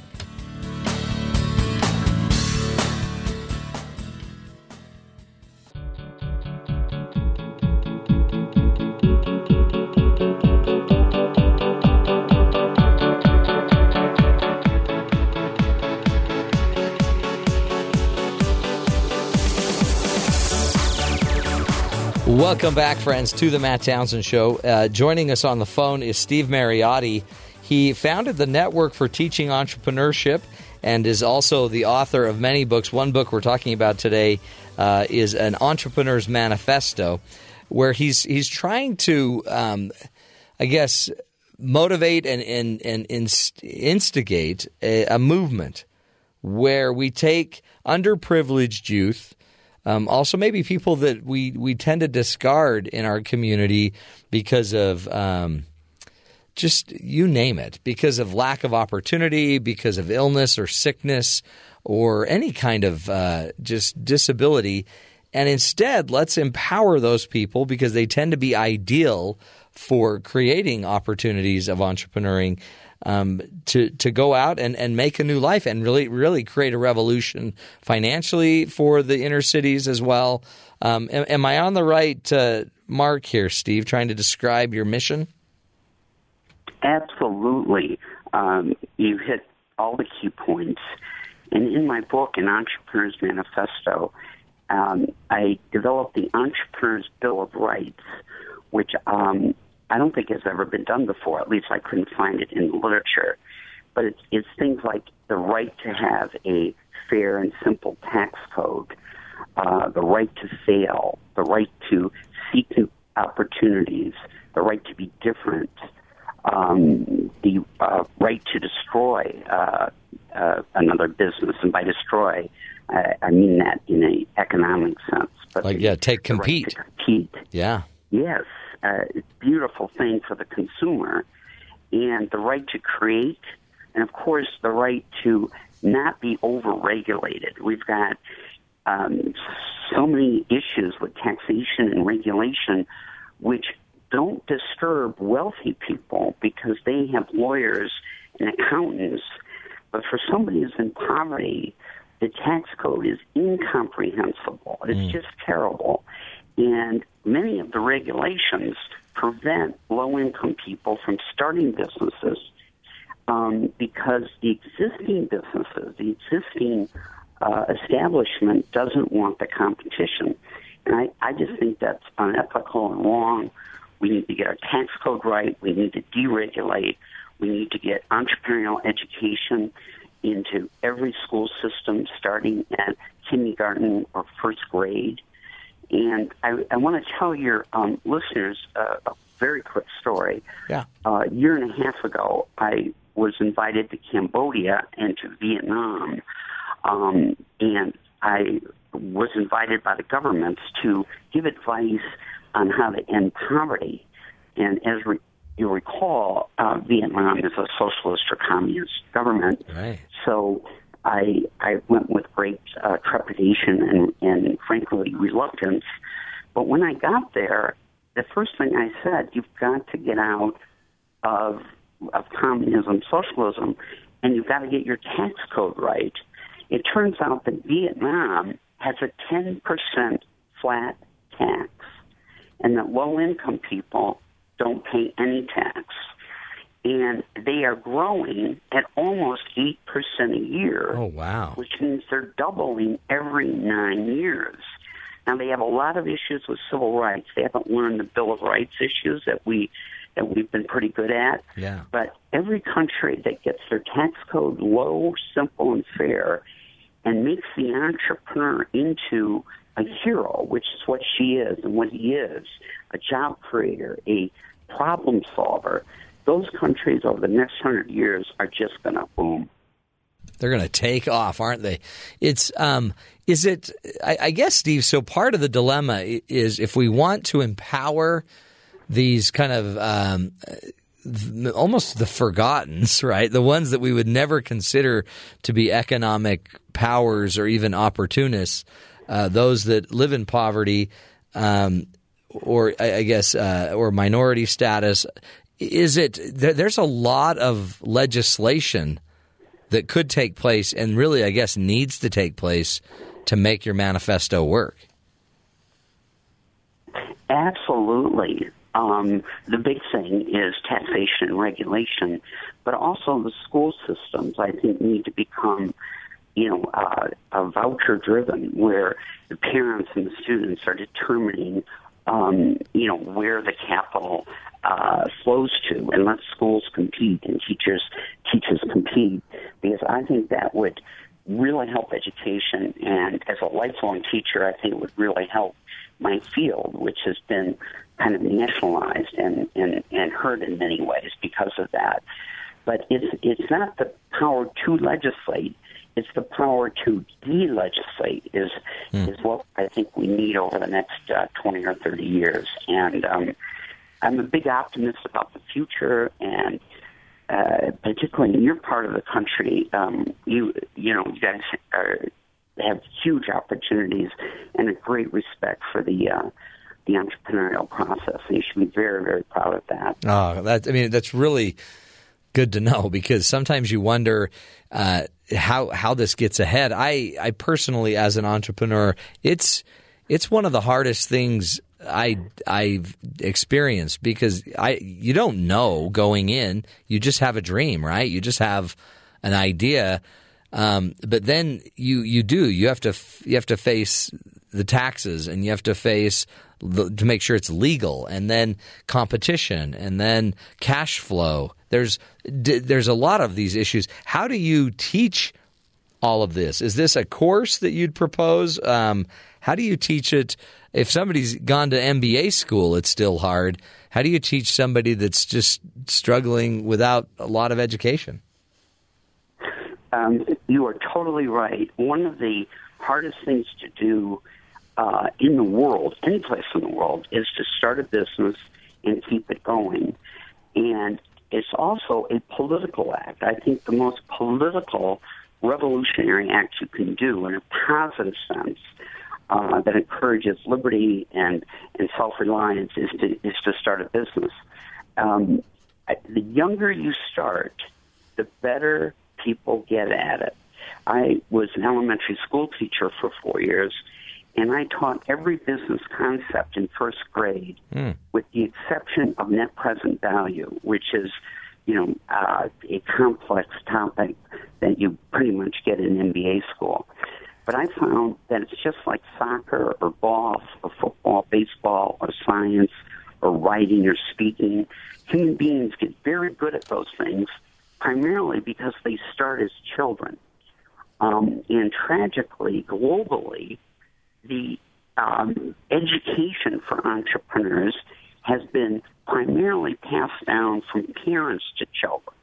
That the school system has not said, oh my heavens, we need to teach every child how to own and how to be an entrepreneur because it's not just being an entrepreneur, it's also the craft of owning the output of the entrepreneurial process. Otherwise, you end up creating wealth for someone else. So, making those high priorities in our school systems everywhere in the world, not just uh, here in America, but everywhere in the world, I think we can create great abundance, a lot of happiness, and destroy poverty once and for all. Hmm.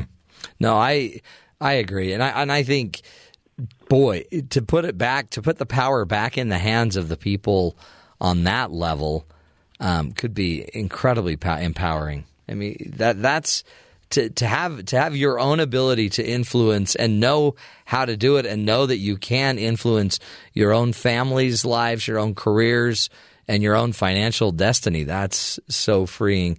What would you suggest as we as we kind of go forward and um, how how do I get my kids? Like you say, you teach a lot of this to your kids. How do you do it? How do we get it instilled and down to the to the ground level with my kids? Um, I would I would start with the literature. Um, I've written a, a, you know 38 books for children. You can uh, find all of them on the internet. Uh, they were written both for in school and for uh, children that are homeschooled. But you just go to Amazon.com and you type my last name in, which is M A R I O T T I, like Marriott yeah. uh, Hotel, but with an I at the end. And my first name is Steve. And uh, there's a great textbook that took me 20 years to write, and uh, it's um, uh, called Entrepreneurship: How to Start and Own Your Business, and that's the top uh, junior high and high school textbook. Hmm. Um, and it's used by the organization that I founded, um, the Network for Teaching Entrepreneurship, which is uh, based in New York City and run by this incredible young man uh, named Sean Osborne. But I encourage communities to start their own programs. And it's not that hard. You'll find a local person who's had small business experience, likes working with young people, and get together a board of advisors, order some curriculum, take them on field trips to local businesses, take them to a wholesaler, and then take them to a flea market. And then always, every year, have them write a business plan. And all that stuff is outlined in the books I've, I've, Hmm. I've written. And um, I, I encourage people to, to actually start their, their own programs and just call it the Young Entrepreneurs Program of of uh, Brigham Young, Yeah. Young Entrepreneurs Program of Celine, or whatever. And NFTE uh, is great as a resource. Our uh, website is www. Network for Teaching Entrepreneurship.com. Um, it's a nonprofit, but we use .com.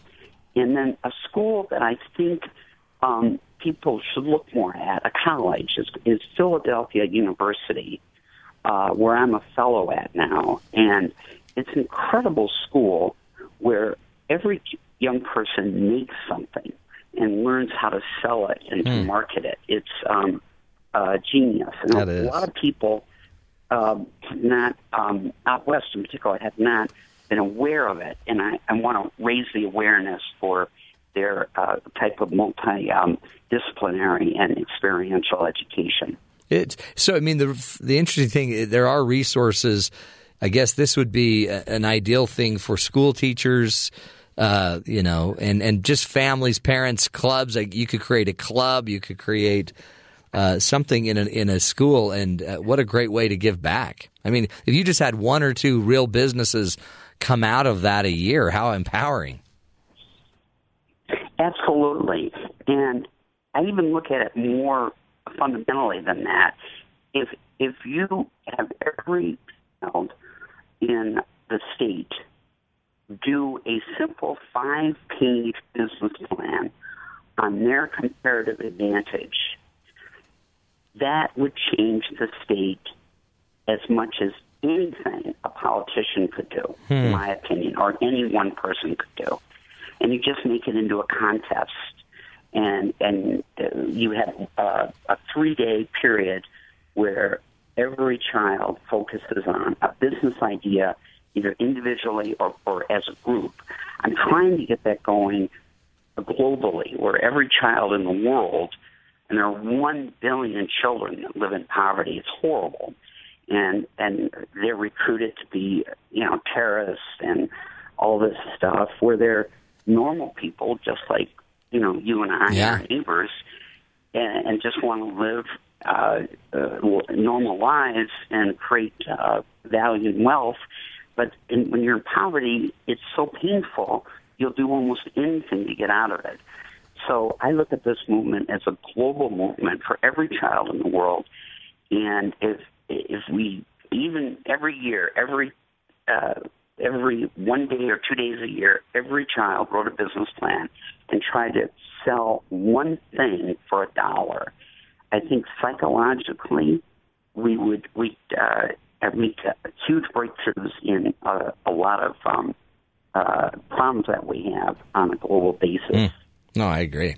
That's powerful. Okay, well, I think uh, it's the beginning, isn't it? it? Steve, we appreciate you being with us. What a great thing I think you're offering uh, the the people of, um, I mean, our kids to be able to just get that they can be a creative source and that they already could have a competitive advantage. Uh, wow. Changing the paradigm as well as the economics of our country. Go check out uh, the book and, and the website, nfte.com, Network for Teaching Entrepreneurship, and also go look up uh, Steve's book the, about uh, the Entrepreneur's Manifesto and Entrepreneur's Manifesto, plus all of his other uh, materials for learning entrepreneurship and teaching entrepreneurship by Steve Mariotti. We'll take a break, come back, wrap up hour number two of the program. Stick with us. This is the Matt Townsend Show.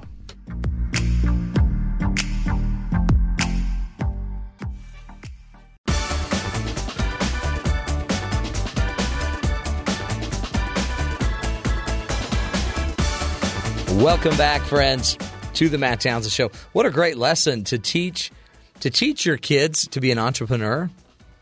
It's a big deal. You can make some moolah. I'm My- just I'm just trying to teach them to clear the table, put it in the sink. My daughter learned to, to be a music teacher at age 14 and has now turned it into a big business. You just teach them young. Then then it's like, no, yeah, you got to pay for your own stuff now. I keep telling my son, he works at a car wash. You know, you could open your own detailing shop. Start with my car. Not interested, apparently. oh, well. Hey, uh, it didn't take long for a University of Michigan student to take advantage of the newfound ability to designate a personal pronoun on the campus roster. So when you sign up for school and class, you get to now at the University of Michigan choose your own pronoun, right? So you could be, I guess, what, like Mister, Yes. Mrs. I talked to you before about the the Zer. Yeah, Zer Z. Zer Z. So Zer's kind of the non-male, non-female. Yes. Zer Z. Monsieur. Monsieur, you could go in. Um, he chose to go with uh, uh, the lesser, the the lesser known, at least here in the United States. He wanted to be called uh, uh, His Majesty. UM, University of Michigan, announced Thursday that students could designate a personal pronoun. Grant Strobel chose His Majesty. And uh, now everybody, when when they read his name, like on the rolls, they have to say uh, His Majesty Grant Strobel. I'm not sure if the sound comes with it. It should, or at least he should have a, an app or something on his phone so he Yeah. can play it. Wouldn't that be funny? If every time you did a roll call, they're like, ah, geez. Okay, so uh, is His Majesty Mr. Grant Strobel here? yes, I am, sir. Present. I think that would make, I think they've created a problem. They have. They're trying to be inclusive of every single person and every single preference Yeah. of how you want to be designated. But in doing so, it's gotten to kind of a ridiculous level. Well, and so does the teacher like not read it? But then you're if I if somebody really wanted to be called Z or Zer or Yeah. Mister, Mr. or Mrs., depending on your whatever you want. Yeah. It's, I, so he does this to just kind of protest. and, then, and then I guess they don't have to use it because they can see that it's not what they're intending it to be, but then he could lodge a protest because they're not following their own program. I am royalty, What would your designation be? dude. The dude. Just well, the well dude. he makes us call him doctor. doctor. That'd be called doctor. See, I mean, there's it's right there. Oppression, His His Excellency, Doctor Matthew Townsend. the high potentate. Yes. Mm-hmm. There you go. Who put the po in potentate? There you go. You're the popo? Is that what you're saying? the popo with the momo. Okay, hour number two. It's in the books. Stick with us, folks. We'll be back. More fun, more ideas to help you live longer, love stronger, and lead healthier, happier lives. This is the Matt Townsend Show.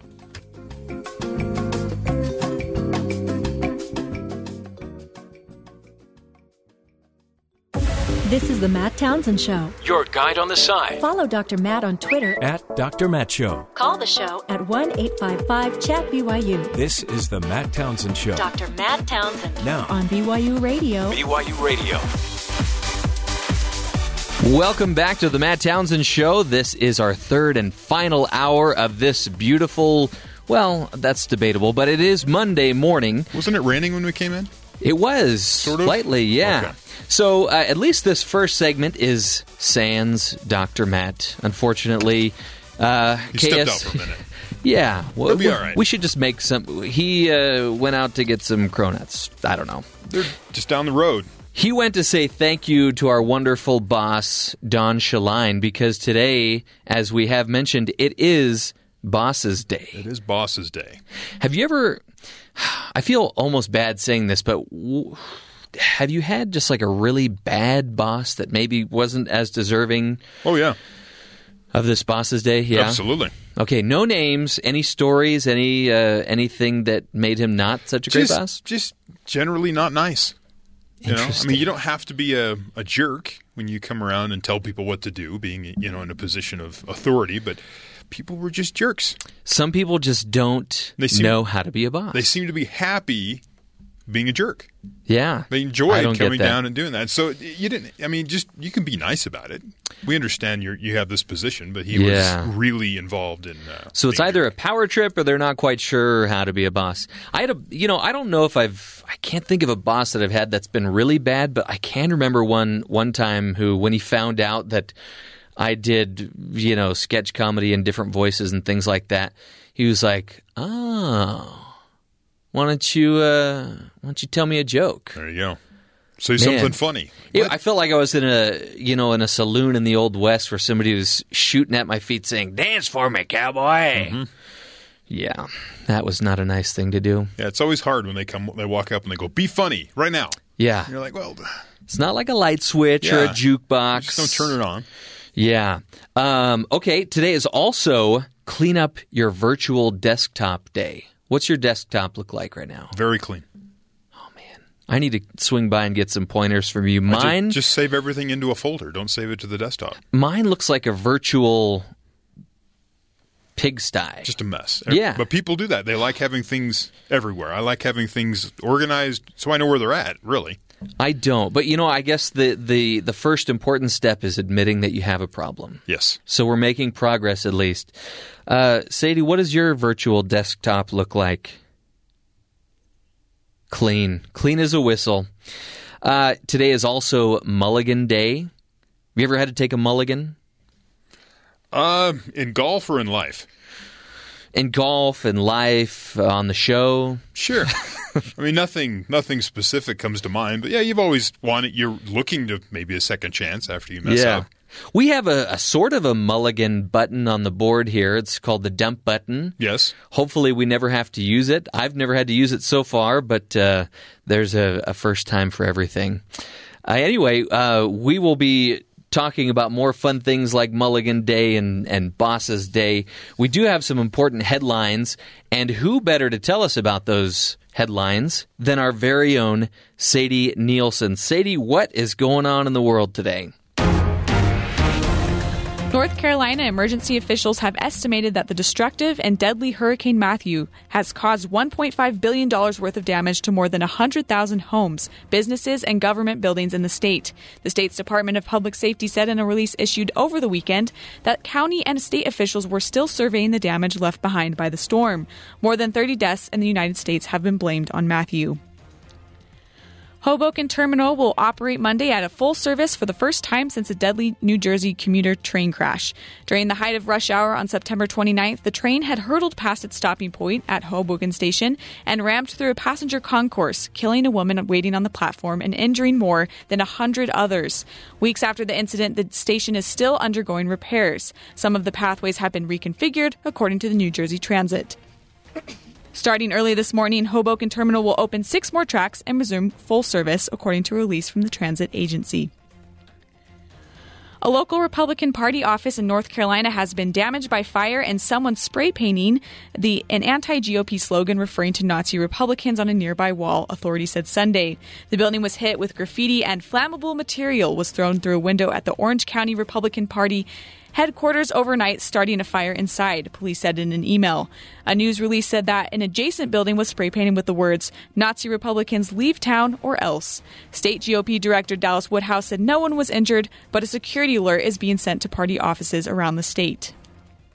And finally, Yes. in our pumpkin news for today. oh, man. Got to get to the pumpkin news. Listen up, this is great. A giant pumpkin that weighs the same as four baby elephants is being donated to feed a thousand homeless people. Ray and Sarah Armstrong's winter squash tips the scale at a whopping 100, or 820 pounds, roughly the same as a horse. It's so big that it had to be transported in a horse box from their home in South Clifton, Nottingham, before being loaded into the city center with a forklift truck. After taking second prize at a national giant pumpkin competition, the couple decided to give their gigan- gigantic grow away to feed the homeless in soups. Huh. Soups. So pumpkin soup for all. Okay. Are they gonna Are they gonna spice it up with a side of something else? Uh, probably bread. Okay. Bread goes pretty well, As or long maybe as it's some. not baby elephant, that would be wrong. Yes, that would be wrong and unethical and horrible. Probably disgusting too. Yeah, I'm guessing that probably doesn't taste very good. Wow. Do you Yeah. think a pumpkin that big keeps its flavor well? I don't know. Sometimes things when they grow larger than normal, they kind of lose Tastes their funny. Yeah. You got to put in a little bit of pumpkin spice, Yep. maybe some allspice, hmm. and then maybe some old spice. Some spice. clove. Clove. Isn't that isn't that what goes in pumpkin spice? I don't know. Pumpkin pie, yeah. Oh, okay. All I know is pumpkin spice tends to go in everything else, And I'm okay with that. at least for a month. That sounds good. Some squash soup that does not taste like baby elephants. Yes. Okay. Let's go with it. Perfect. Sadie, thank you so much for those headlines. As always, you nailed it. Nailed it.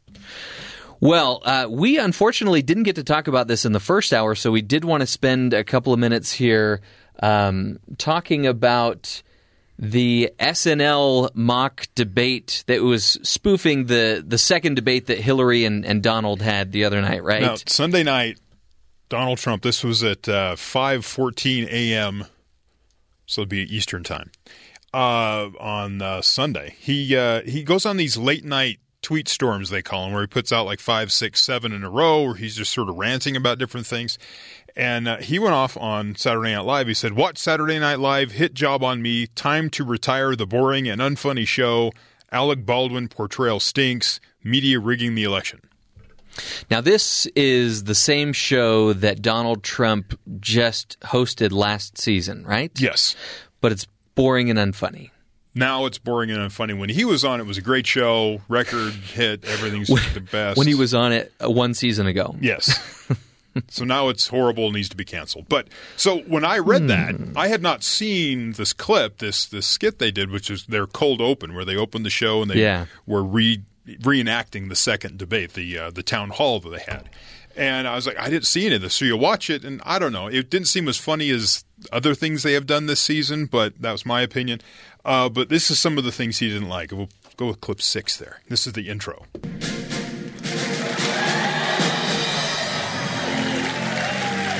Hello, and welcome to the second and worst ever presidential debate. now let's get this nightmare started. Please help us welcome the candidates Republican nominee Donald Trump, and can we say this yet? Probably fine. President Hillary Clinton.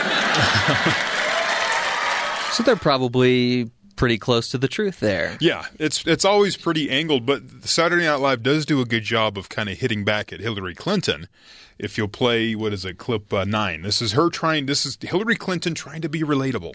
Because, as my best friend Michelle Obama once said, when they go low, you go high.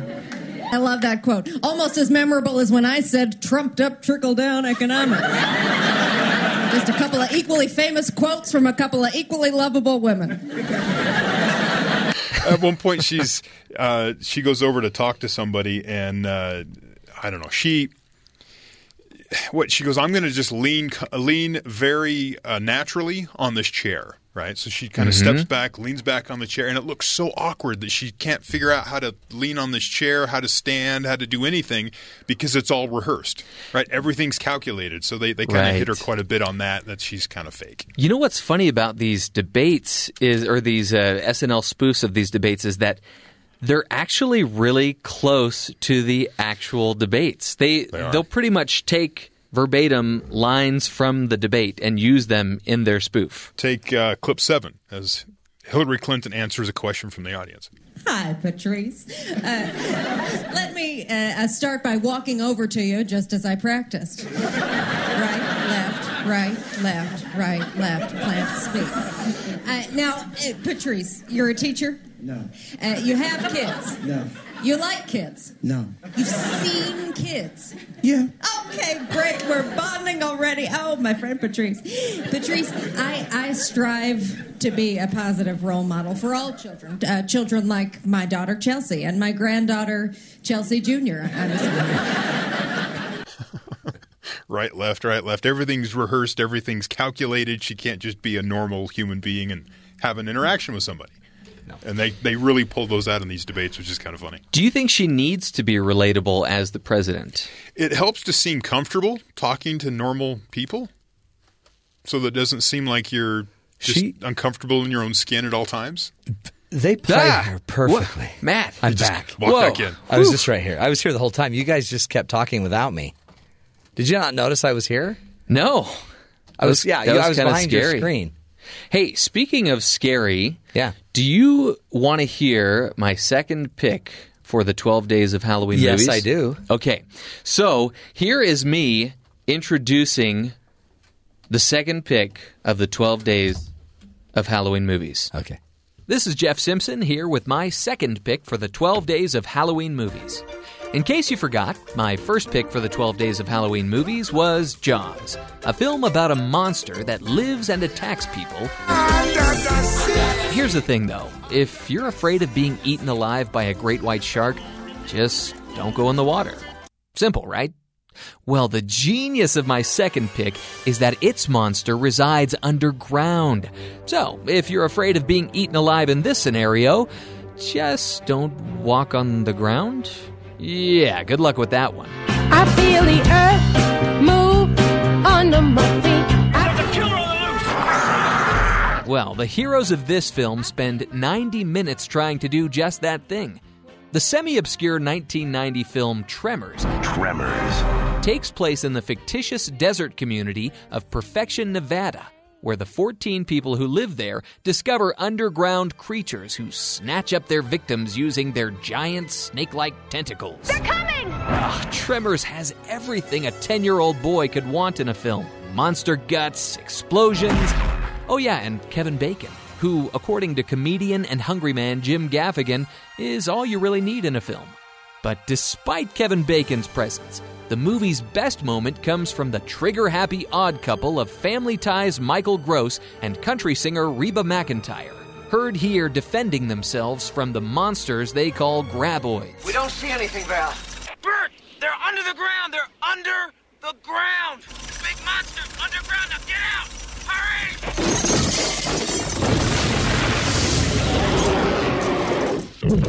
Hurry.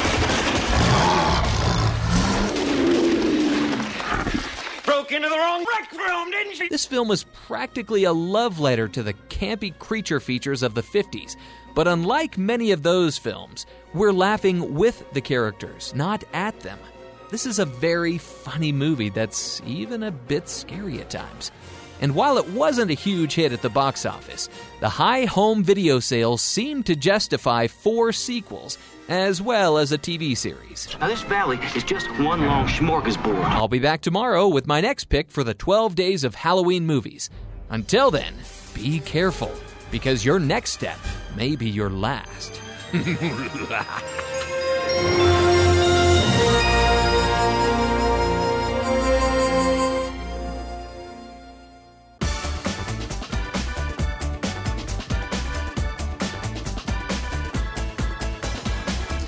Welcome back, friends. In the studio with us today, Dr. Brian Willoughby is joining us, an assistant professor in the School of Family Life at Brigham Young University. He's also the director of the Relate Institute, a nonprofit organization dedicated to studying and improving romantic relationships. If you go to the website relateinstitute.com, you can take assessments and then figure out you take them, your spouse takes them. You can also do them as singles, and it'll teach you what to do to kind of get ready to be a better partner or to be a better partner. Exactly. Love Everything it. you need. Love it.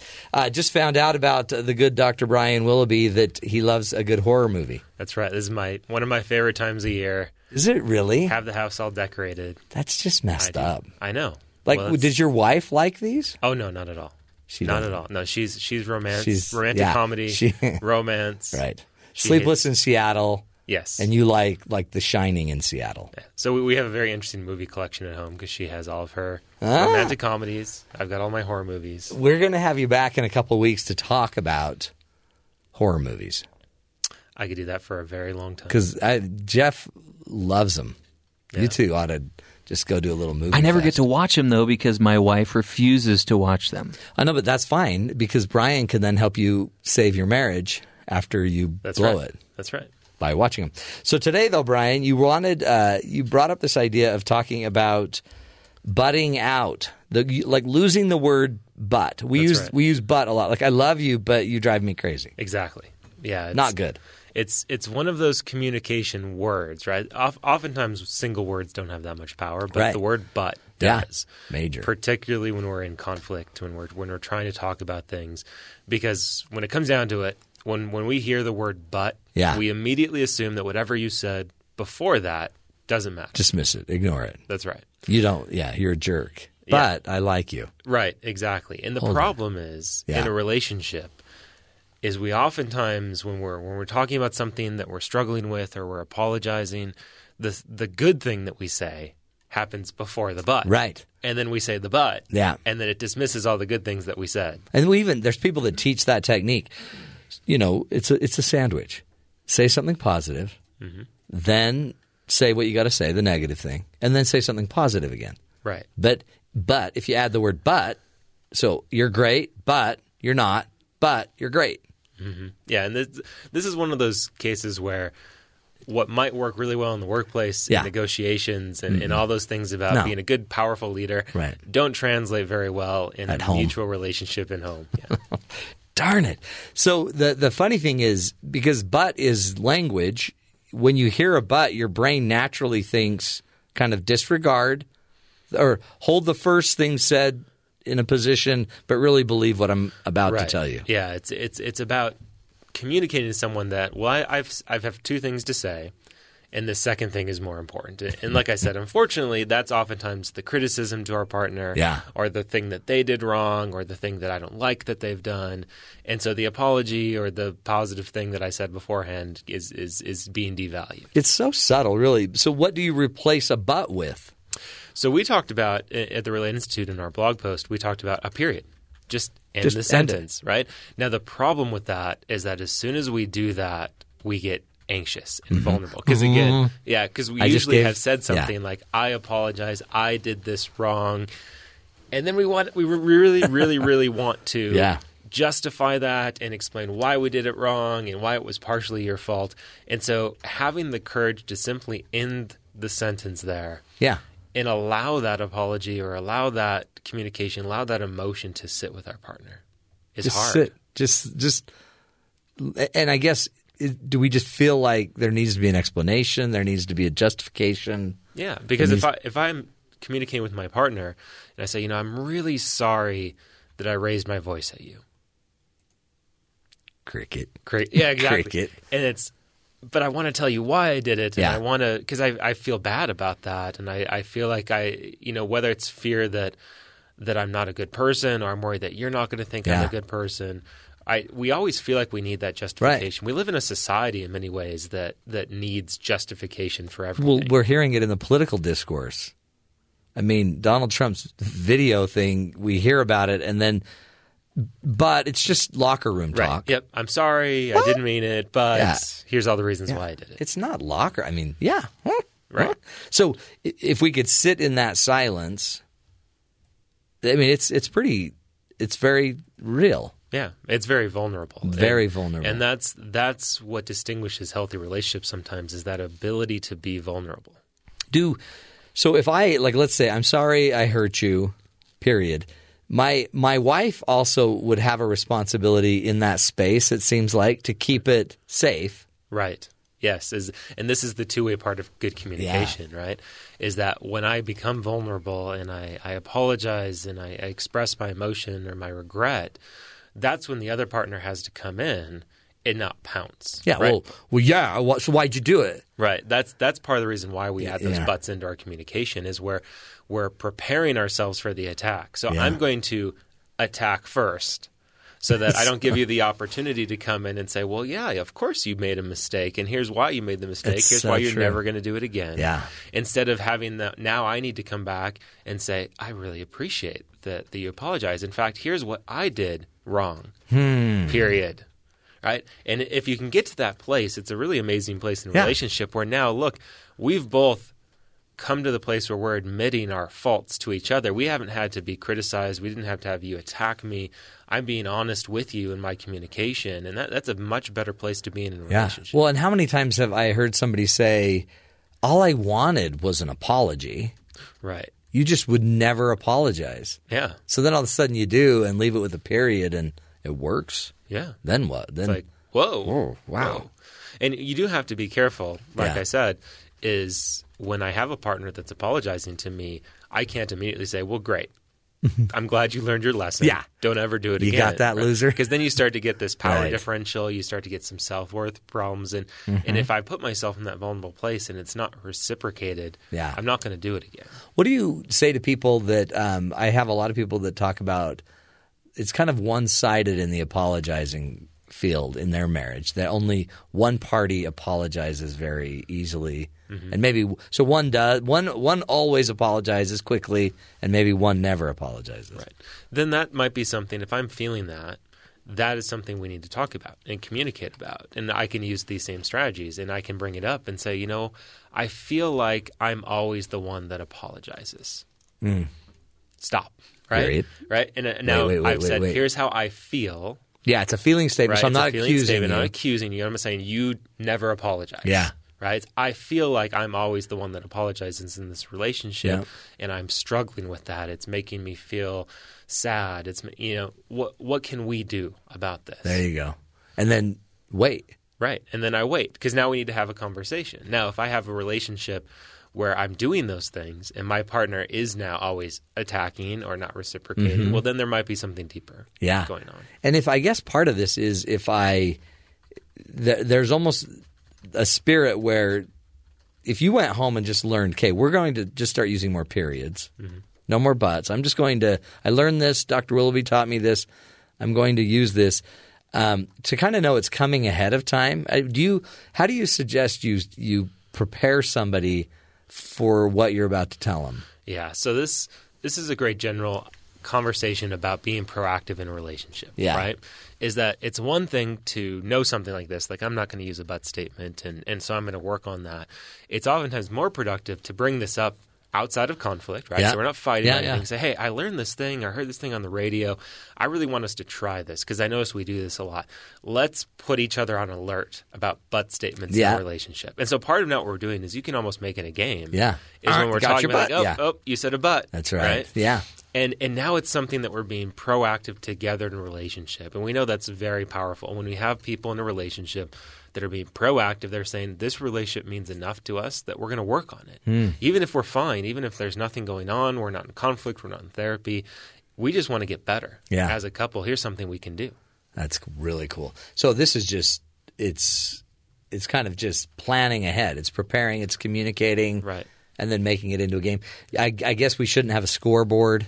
Right. Yep. You don't you don't put it on the whiteboard of right. We don't call a foul. First person to ten gets to sleep Oh. on the couch. No, it's Look who just said butt again. Yep. Loser. All right, let's take a break. We'll come back more with Dr. Brian Willoughby uh, and the Relate Institute. Again, go to the website, relateinstitute.com, where you can take their assessments, their, their downloads, and just learn and learn and learn. It never ends to uh, what you can do to improve a relationship if you'd work on it. Stick with us. We'll be right back.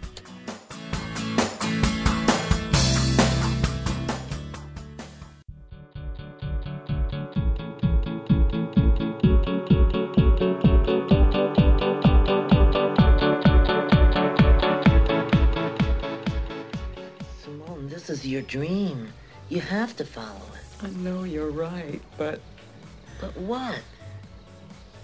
Everyone I know has a big butt. It's the butt. You can't just throw the, the butt in About there. Your big butt. I love you, but the minute you hear that word, you think, no, you don't. Yep. I love you, but not so much. Joining us is Dr. Brian Willoughby. Uh, it, he's an associate professor here in the School of Family Life at BYU and also the director of the Relate Institute, which is a nonprofit organization dedicated to studying and improving romantic relationships. It's that big B U T. Yeah, Right in the middle of the sentence. Ah, I love you, but I'm not in love with you. That's right. Oh, Hey, um, so you one thing you taught us is instead of using the word "but," just put a period at the end of the sentence and let it let it lie. Mhm. Just let it be there. That's right. Um, another word I've heard is "and." Yes. How do you? How does "and" work? So, so and is a way that you can further explain an emotion, right? So, I, I could, if we go with what we were talking about before, I could say, I feel really hurt. Yeah. Right? So then I'm not using a but, Yeah. a period. But sometimes that's not quite enough, Right. right. My partner might need some more clarity. Right. Clarity is always important in communication. That's where and can come in, right?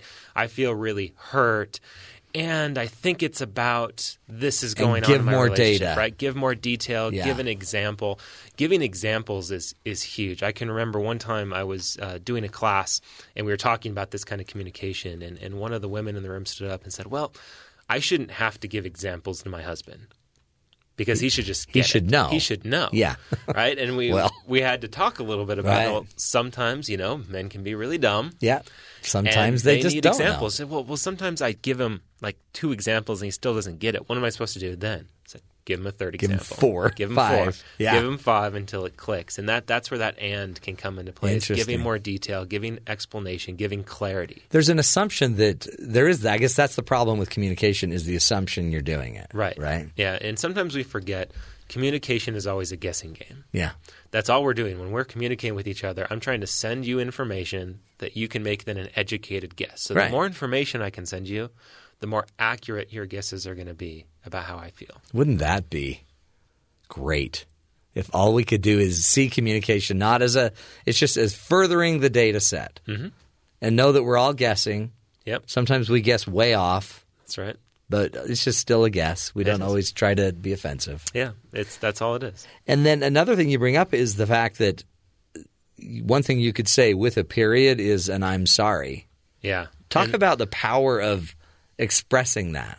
Yeah, there's there's a lot of power in in not focusing just on what my partner's doing wrong. We all have a tendency to do that.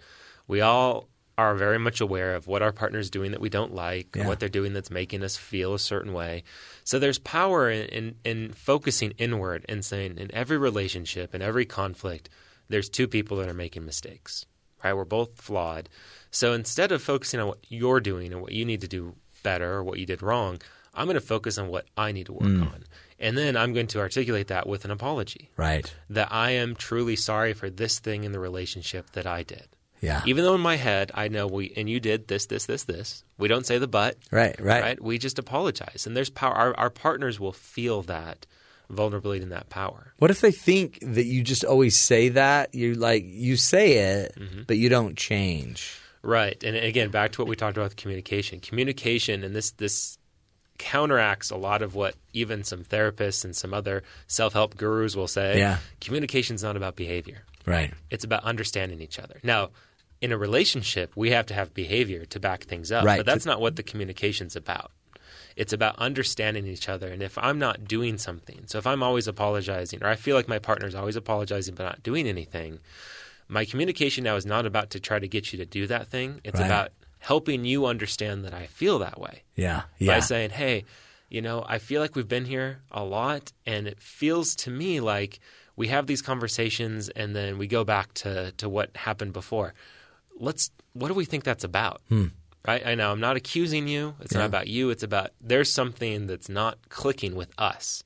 Let's talk about and help us understand what that is. because I can I can understand you and not agree. Right. I can also understand you and not know how to fix it.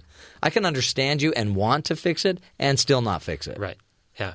And that can then be part of that, what we talked about earlier, that proactive working together Mm. is to say, okay, we've been in this place many times, we've apologized or we've, you've apologized. It doesn't feel like we've done anything.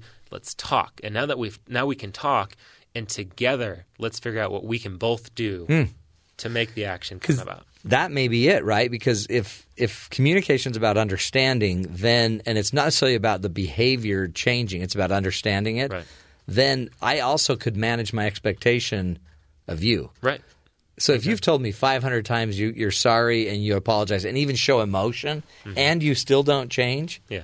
then I could start to manage my expectation. That's right. Yeah, and it, as soon as we start to use our communication to get you to do something Mhm. instead of understand you, now we have a form of negative communication that we call controlling communication, Right. Yeah. which is bad. Manipulative. Yeah. Yep. Ooh, ugly. Yes. Ugly. But uh, along with every apology or an I'm sorry, the opposite side has a phrase they can use. That's right. I forgive you. Yeah. Right, and we talked about that earlier too. Is is when I have a partner that apologizes or is being vulnerable, I can't jump and seize that and say, "Great, Mhm. I get to now tell you Yeah. that you're absolutely right and you've done all these things wrong." And part of of apolo- or part of forgiving someone is to truly move past that point. Yeah. We see all the time in relationships where there'll be conflict around whether it's money or intimacy, whatever it is. And one person will apologize, and then another person now gets to use that as a power card Right. in the relationship. Well, at least I didn't do this, or at least I didn't do that, or at least I have my head on straight when it comes to this topic. Right. Right. Truly forgiving them is saying, You've been vulnerable. I accept your apology. We're moving forward on neutral ground. Yeah.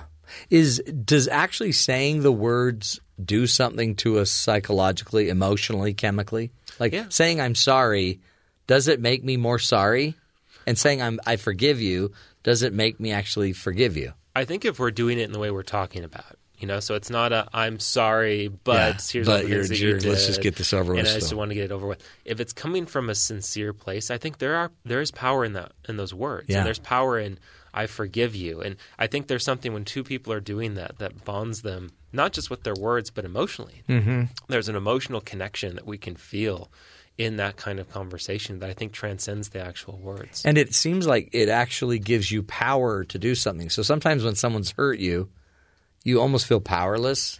Right. And but being able to say I forgive you says I have the power to do something Yeah. here. I'm going to forgive you. And it fosters something deep down beyond just the commitment that we know is so vital. I'm convinced this is the most fundamental part of any long term marriage or relationship, which is commitment. Mhm. When we're with someone that's that's willing to apologize or with someone that's willing to forgive us, we automatically feel more invested in that person. Like, wow, that person has my back. Yeah. That person is in this thing and is willing to fight for it. I, I, I want to put more energy now into this relationship. I want to put more effort.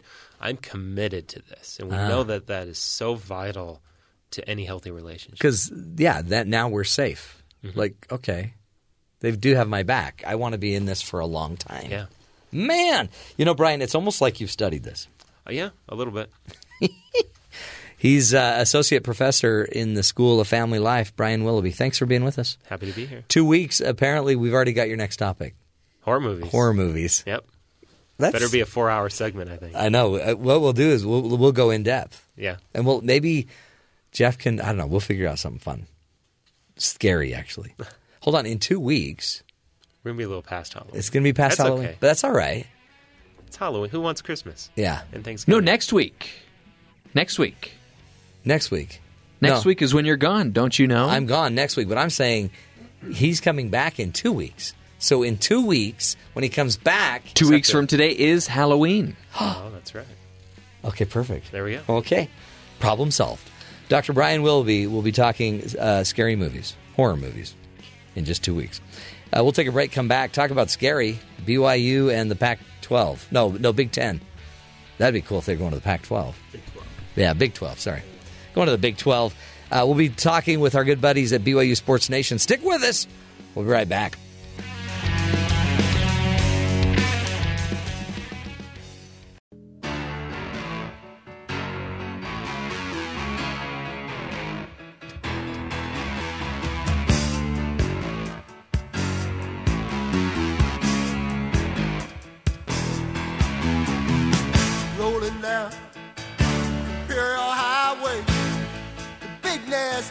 Welcome back, everybody, to the Matt Townsend Show.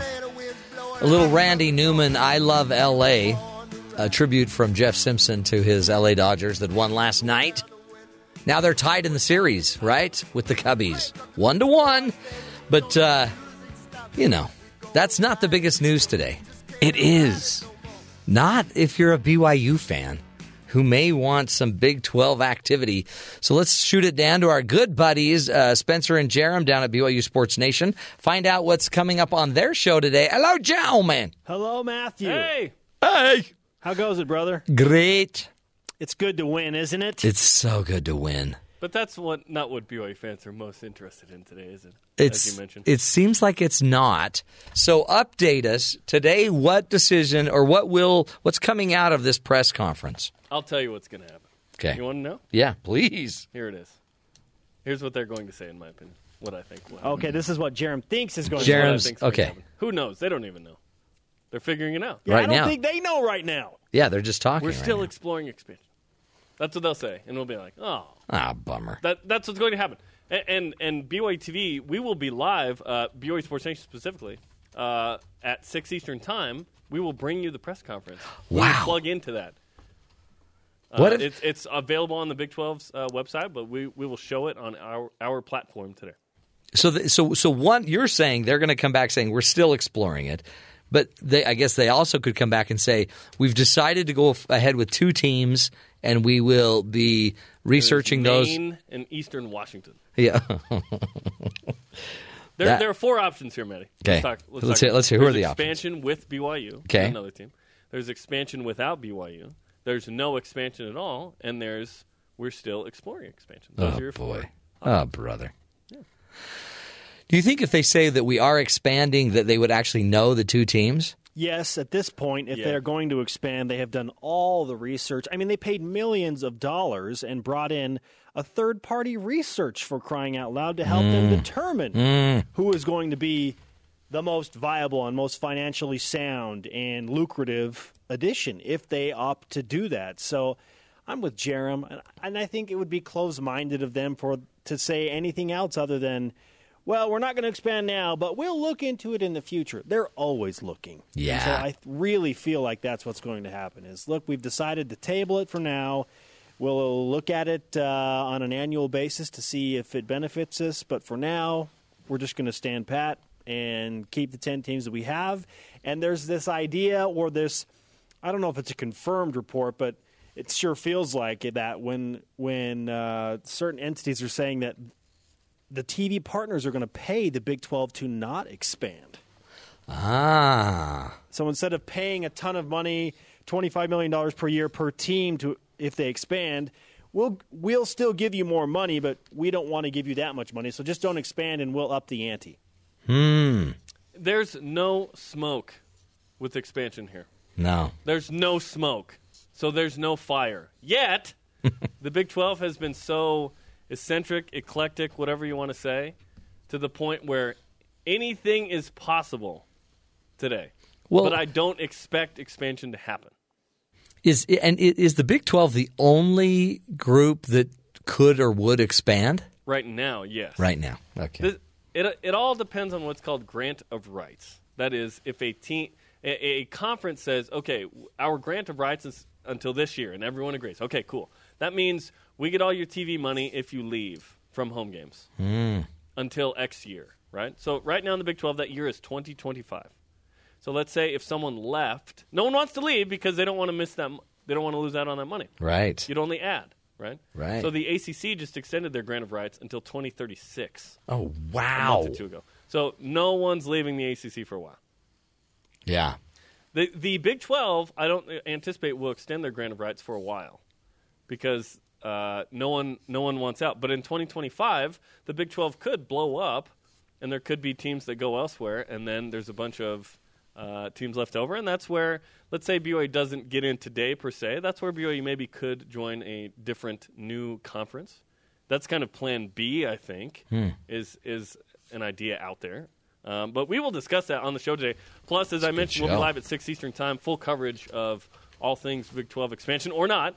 You guys uh, have coming a, up today. Well, you have a very busy day.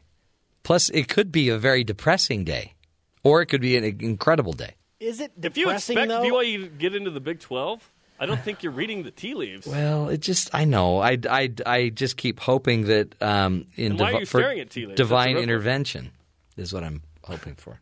That's the thing. Once once those ten presidents get in that room, which they are right now, all bets are off.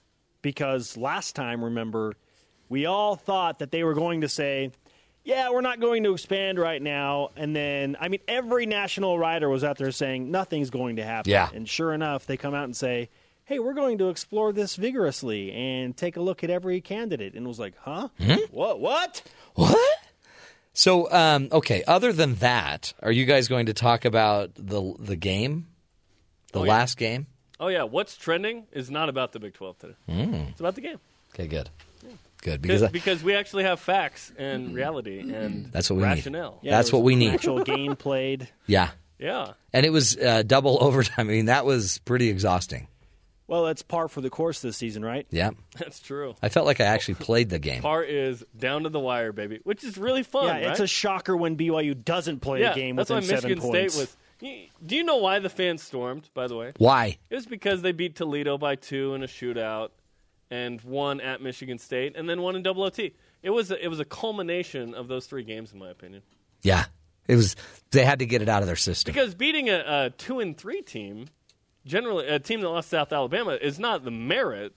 Does not merit storming the field. Right, no. But a double overtime game and Kalani Sitake's first year and Jamaal breaks the record and there was a lot going on there. I so that was a nice win for the Cougars. They did not play well at all. In fact, they played pretty poorly, but they won that game, which is awesome. I think it was more the fact that the students in the rock, their legs were so cramped and exhausted from standing for six hours that they had to get down on the field. Hey, any excuse to get down there. You know? Well, it sounds like a great show. We're stoked. We Okay. think it's going to be a good one. And, Locked a, and and a good day. Yeah, and two shows actually. Two shows today, six Eastern Busy, time. busy. Okay. Uh, we will be live tonight. Well, knock 'em dead. I know you got to go wax on and get ready, so knock 'em dead. yeah, party. Proud of you. Keep it up. Keep it up. Good stuff. Okay, so here's a fun one uh, from one of our uh, great producers, Leanna Tan. She says, Being a middle child comes with some stigmas. You're not the oldest, you're not the baby of the family either. Plus, thanks to the middle child syndrome, people assume you're more likely to feel left out or neglected. Leanna Tan draws upon her own personal experience and explains the upside of being the middle child. I grew up the third of five children, and it was great. I always felt like I had the best birth order position because I had a bunch of great people surrounding me. But when I grew up and people heard I was a middle child, they were always like, Oh, I'm sorry. That must have been hard for you. And I was really confused because I had no idea people viewed middle children like this. And then I heard about middle child syndrome, like it was some sort of disease. Wow, people must really not know what it's like to be a middle child. They must not realize how cool it is. And maybe you're a middle child yourself and you've forgotten all the benefits your birth order really comes with. So, here, let me help you out. Here are five perks of being a middle child. What? You're the focus of every family photograph. Look at me now. Look at me now. Oh. People think that middle children get looked over, but in reality, we're actually the center of attention. Walk into any living room, and who is it that you see first in that family portrait hanging over the fireplace? The middle child, right smack dab in the center of the family. We're pretty much the family mascot. Two. You get the biggest wardrobe. No one really understands the beauty of hand me downs and hand me ups like middle children. Being the middle of five, I was never too small or too big for any of my siblings' clothes. I got to wear all my older sister's hand me downs, but still wasn't too big to borrow all my little sister clothes as well. And now that my little brother's bigger than me, I inherit some of his t shirts too. You never feel left out. There's always somebody to hang out with you. You're not too young to hang out with the older kids or too old to hang out with the younger kids. It worked out great when we went to theme parks because if ever I was daring enough, I could just hop in line for the big coasters with my older siblings. But if I wanted to play it safe, I'd just say I was gonna watch my younger siblings and hop in line for the kiddie rides.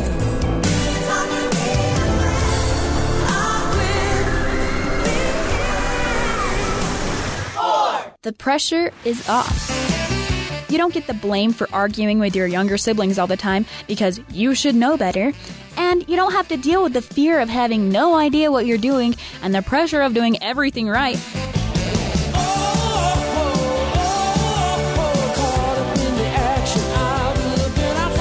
So your siblings don't take after your horrible example. I must say, it is nice knowing that there's always someone who has done things before me. Like going to college or learning to ride a two wheeler. It's kind of the universe to reserve parental nagging for older siblings. You get away with a lot. I can't remember the last time I got up to refill my own water at a family function. Every Thanksgiving, everyone is so busy talking that I just drink their water while they're chatting, and they never even notice.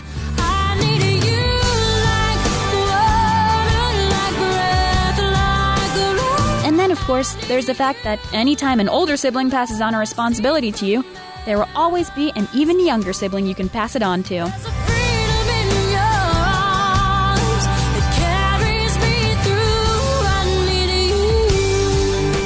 So, I don't know what all the big fuss about middle child syndrome is. I think it should be called middle child privilege.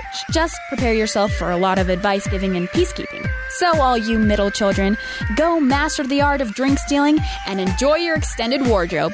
Well, I'm Leanna Tan, and that's my little tangent. Thank you, Leanna. Well done.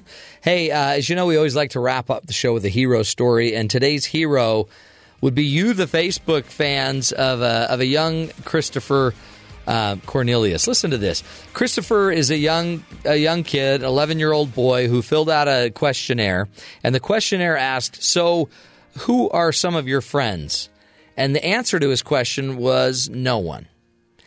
And when the dad saw this, he posted this questionnaire on Facebook, and his son has now received between 4,000 to 5,000 letters, all wanting to be Christopher's friends.